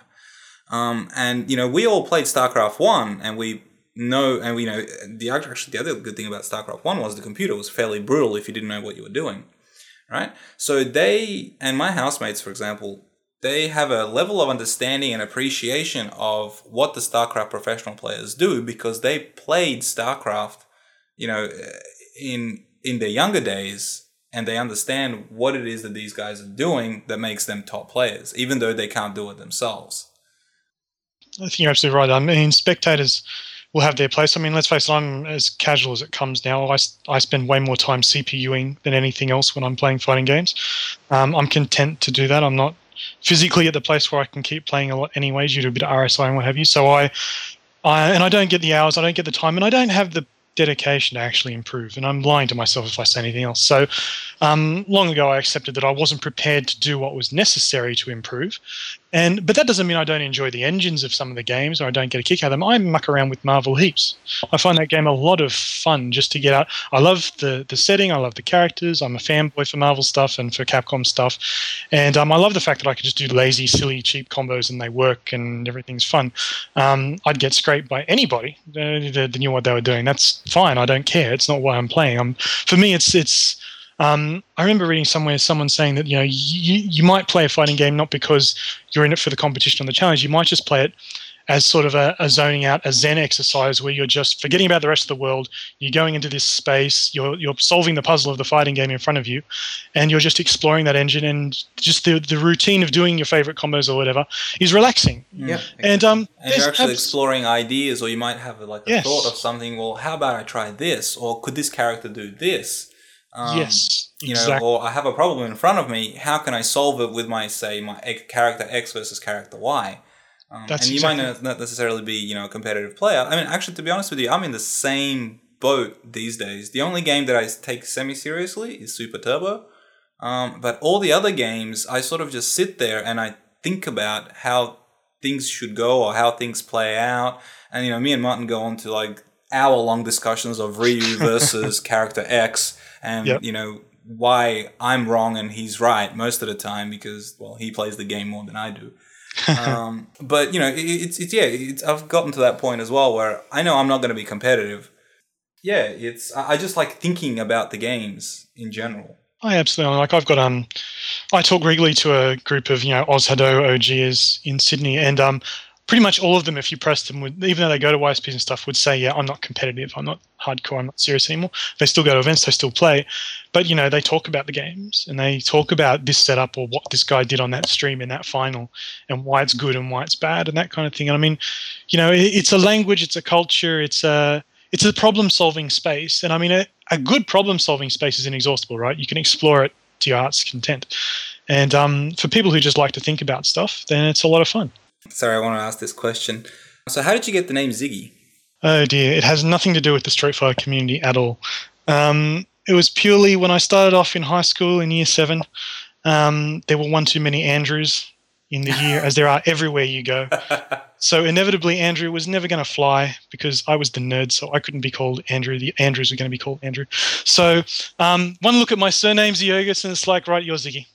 And that was the end of that. Originally, it was kind of like um, it was a bit of a dig. It was sort of kids poking fun and trying to come up with a nickname. And um, then I just embraced it and said, "Well, fine, I'll be Ziggy. That's cool." Oh, Um, so everybody, your friends call you Ziggy. Your your mom calls you Ziggy. My parents don't call me Ziggy. No, my my immediate family doesn't call me Ziggy. Fun of the funny part about that is, my father was called Ziggy when he was in high school. His brothers his brothers were called Ziggy when they were in high school. I got a cousin whose username on the forums used to be Trickster, who was a Marvel Two champion at OHN two. He used to be called Ziggy, and he was quite put out when he joined the community, and I was already called Ziggy. he had to call himself something else. Wow, there's a Um, clan. so it's a whole clan of, of Ziggy's Yoguses. But um, but yeah. So but my my school friends called me that, and um, when the internet came into my life, it's kind of well, I need a handle. Well, I'm lazy. Ziggy will do, and uh, I just stuck with it socially in that. Like I don't I don't get it at work. I don't get it in family, but socially, I've always been known as Ziggy. oh, that's that's real interesting. clan the clan Ziggy. Ziggy. Yeah. So yeah. So yeah, you have also um, noted that. Sorry, I've noticed, and a few others in the community have noticed that you have a slight resemblance to Richard Nixon. Uh, do you consider this as a compliment, or Is it warranted? yeah, or is it warranted? Well, that's the first time I've heard it actually. so I've never been called Richard Nixon by or Richard Nixon lookalike by anybody in the Sydney community ever, or any friend ever. So this is a first. This is a world's first. Um, I can see where it comes from because of the awesome receding hairline. um, the the race for pure baldness is on. Um, in fact, I was kind of competing with Ketchu at one point. So oh, get you on for that. yeah. Um, so I can I can see that. I suppose when I furrow my brow, I have the uh, the Nixon worry lines too. I guess. But, um, I, I, I guess if they're ever going to make another Nixon biography, I should put my hand up. Huh? yeah, you, potential career. you know, I- in Nixon the- impersonator. Yes. So yeah, um, gonna wrap up with some more positive stuff like I was gonna say OHN Gate. OHN gate. nice, I like it. So yeah, um, um, what who, what are some of the, your favorite players to watch? Um, fi- favorite fighting game players. Uh, do you have any favorite commentators or like community guy? Do you like Ryan Hunter or James Chen? Or, yeah. Well, I guess on the American scene side of things, I've always been a fan of Scant, and, um, predominantly because I just love his analytic mind. Me too. Uh, he's not the best player in the world, and that's fine, and he's honest about his shortcomings. He's Well, a he is he- in Marvel at the moment. well, well, is, is, is he an ultimate? I mean, he, he's champion in um. in vanilla, In but vanilla. Yeah, I'm just he's saying. fallen off a little bit as as he did because of Phoenix, I guess. Yeah. He, he's the kind of man who, if he can find a big enough crutch, he can ride that crutch very far. But sometimes, if the game doesn't have a nice enough crutch, then life becomes hard for him. But you know, you need guys like that in the community anyway, who can abuse things so that people work out how to properly defeat it. Um, so Japan doesn't blow you up and what have you. But I just love the way he's a very good writer. So, and because most of my absorption of the community came in an age when it was just reading forums, so reading his threads on why this character is good, why this character is broken, why this game is good, why this game is rubbish, um, I always really enjoyed. And his sensibilities align with me. Like he thinks Super Turbo is an awesome game.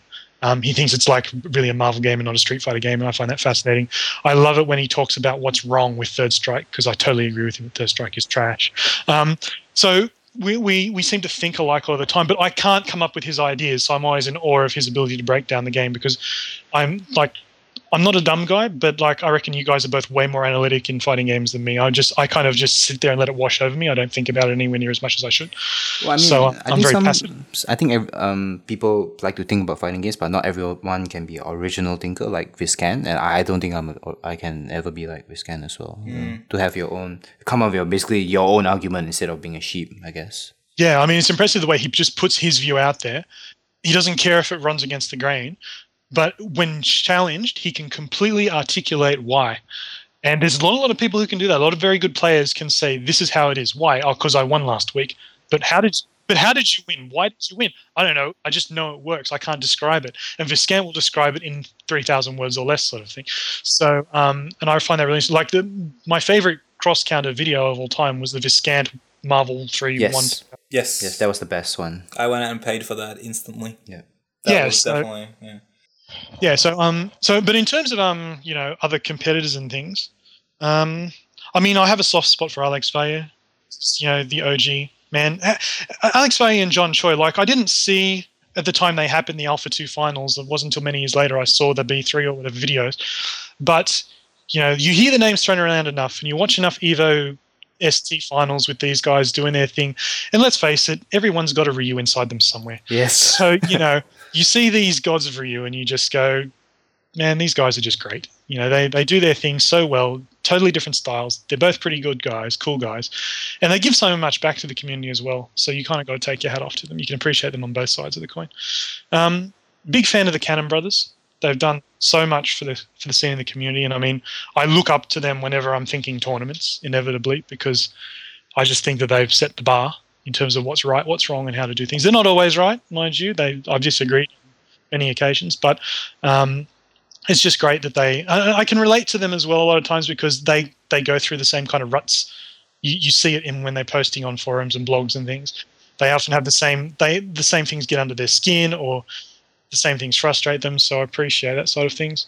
Um, Um, before you you go on, can I interrupt you and ask you something? Like, I want to get your opinion on something me and Igor have been arguing for ages, and which is the yellow card to Justin Wong for playing Phoenix on point. oh yes, What do you feel about that? I'm on the it was warranted because we organizers put on a tournament, and if you don't play your best, you're you're. I mean, what's the point of even having the tournament up there? And Igor is like he's a playing competitor, and he should be able to do whatever he wants. What what? How do you feel about that? I have to say I have a foot in both camps, which is not very strong way of looking at it. But I mean, on the one hand, I totally agree that it's not like he did anything illegal, and he certainly there, there's certainly no proof that he match fixed. Like you can't really prove it. And aside from the obvious picking Phoenix on point is logistically retarded, um, there's no evidence that he's set it up to do that. And I mean, like he can, the, the the tricky thing about match fixing is like anybody when confronted can find a way to justify why they did what they did. Um, so you've kind of, as an organizer, you've kind of got to put yourself out there and just draw a line and say, no, I'm going to take that as inappropriate. So just remember that I'm keeping an eye on it, sort of thing. So I think on the one hand, it's hard to prove, but on the other hand, they had to make an example of him because it was the best example they're probably ever going to get. Yeah, that's true. That's if you true. know what I mean. So if you were going to make a call, A, it was a huge name. B, it was really uncharacteristic play. C, it made no no sense competitive wise, even if he wasn't trying to match fix. So because if they'd let it go, people who were match fixing could have done the same thing and used him as an avatar for what was okay. So unfortunately, someone had to take a hit. Um, better that they're prepared to say that they'll do something than to be too hands off and let everything fly. But the good news is that they haven't had to come down since. So perhaps it has worked. Perhaps Perhaps it's work Indeed. for the better. and it didn't really hurt Justin Wong's chances that Evo year anyway. So, um, yeah. So I mean, he took a hit, but I don't think he suffered as a competitor. I don't think the community suffered as a result. So that's the thing you got to remember. The Cannon Brothers aren't stupid guys. I mean, they're very smart.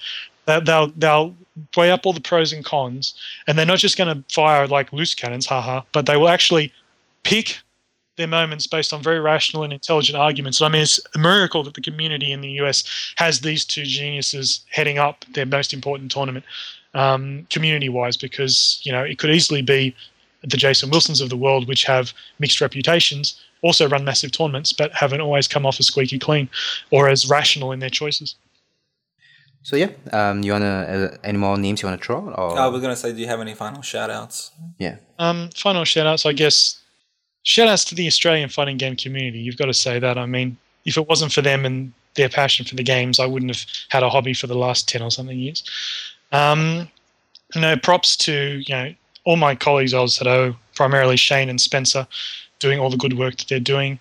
Um, but yeah, I, I hesitate to. It's actually hard because I don't want to play favorites and name. I don't want to name any scene over any other because like there's heaps of cool people in all the scene. I've made a lot of friends all over the place. Brisbane, Perth, Adelaide, Melbourne, Canberra.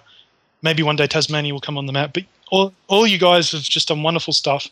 Like shout outs to you guys, Igor and Mutton, for doing what you do because we don't have anywhere near enough content generation in Australia, and it's criminal because we've got some great personalities and some great players and um, it's a shame that we don't kind of profile them more.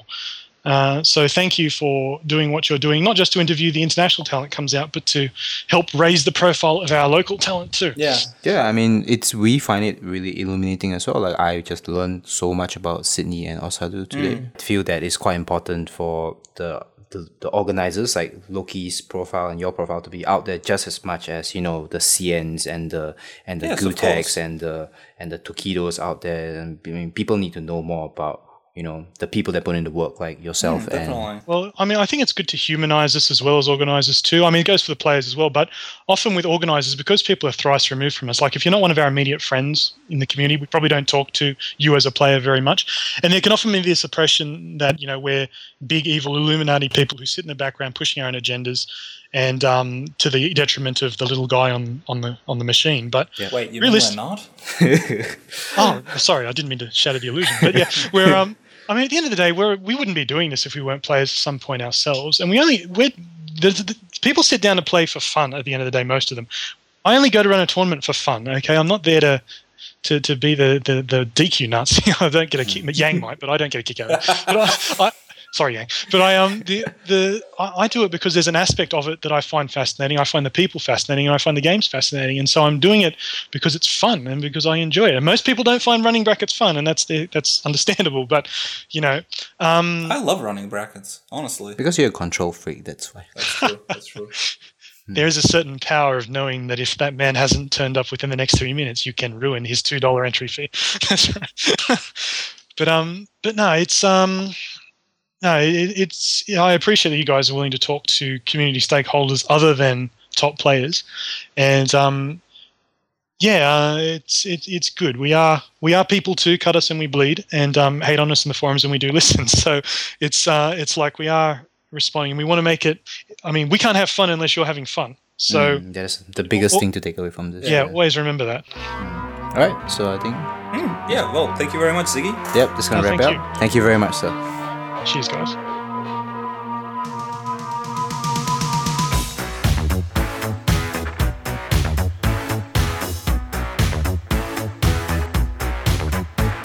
You are listening to Don't Be a Scrub podcast. Stay hungry, stay salty, and continue listening.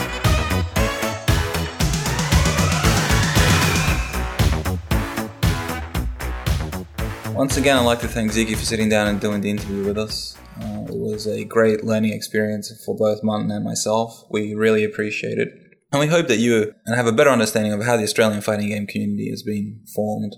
And that's just about going to wrap it up for this episode of Don't Be a Scrub podcast. Feel free to subscribe to our RSS feed, which can be found on Martin's blog, which is beingascrub.com give us any feedback or constructive criticism on any of the websites where you find this show. We read them all. And as always, stay hungry, stay salty, and thank you for listening.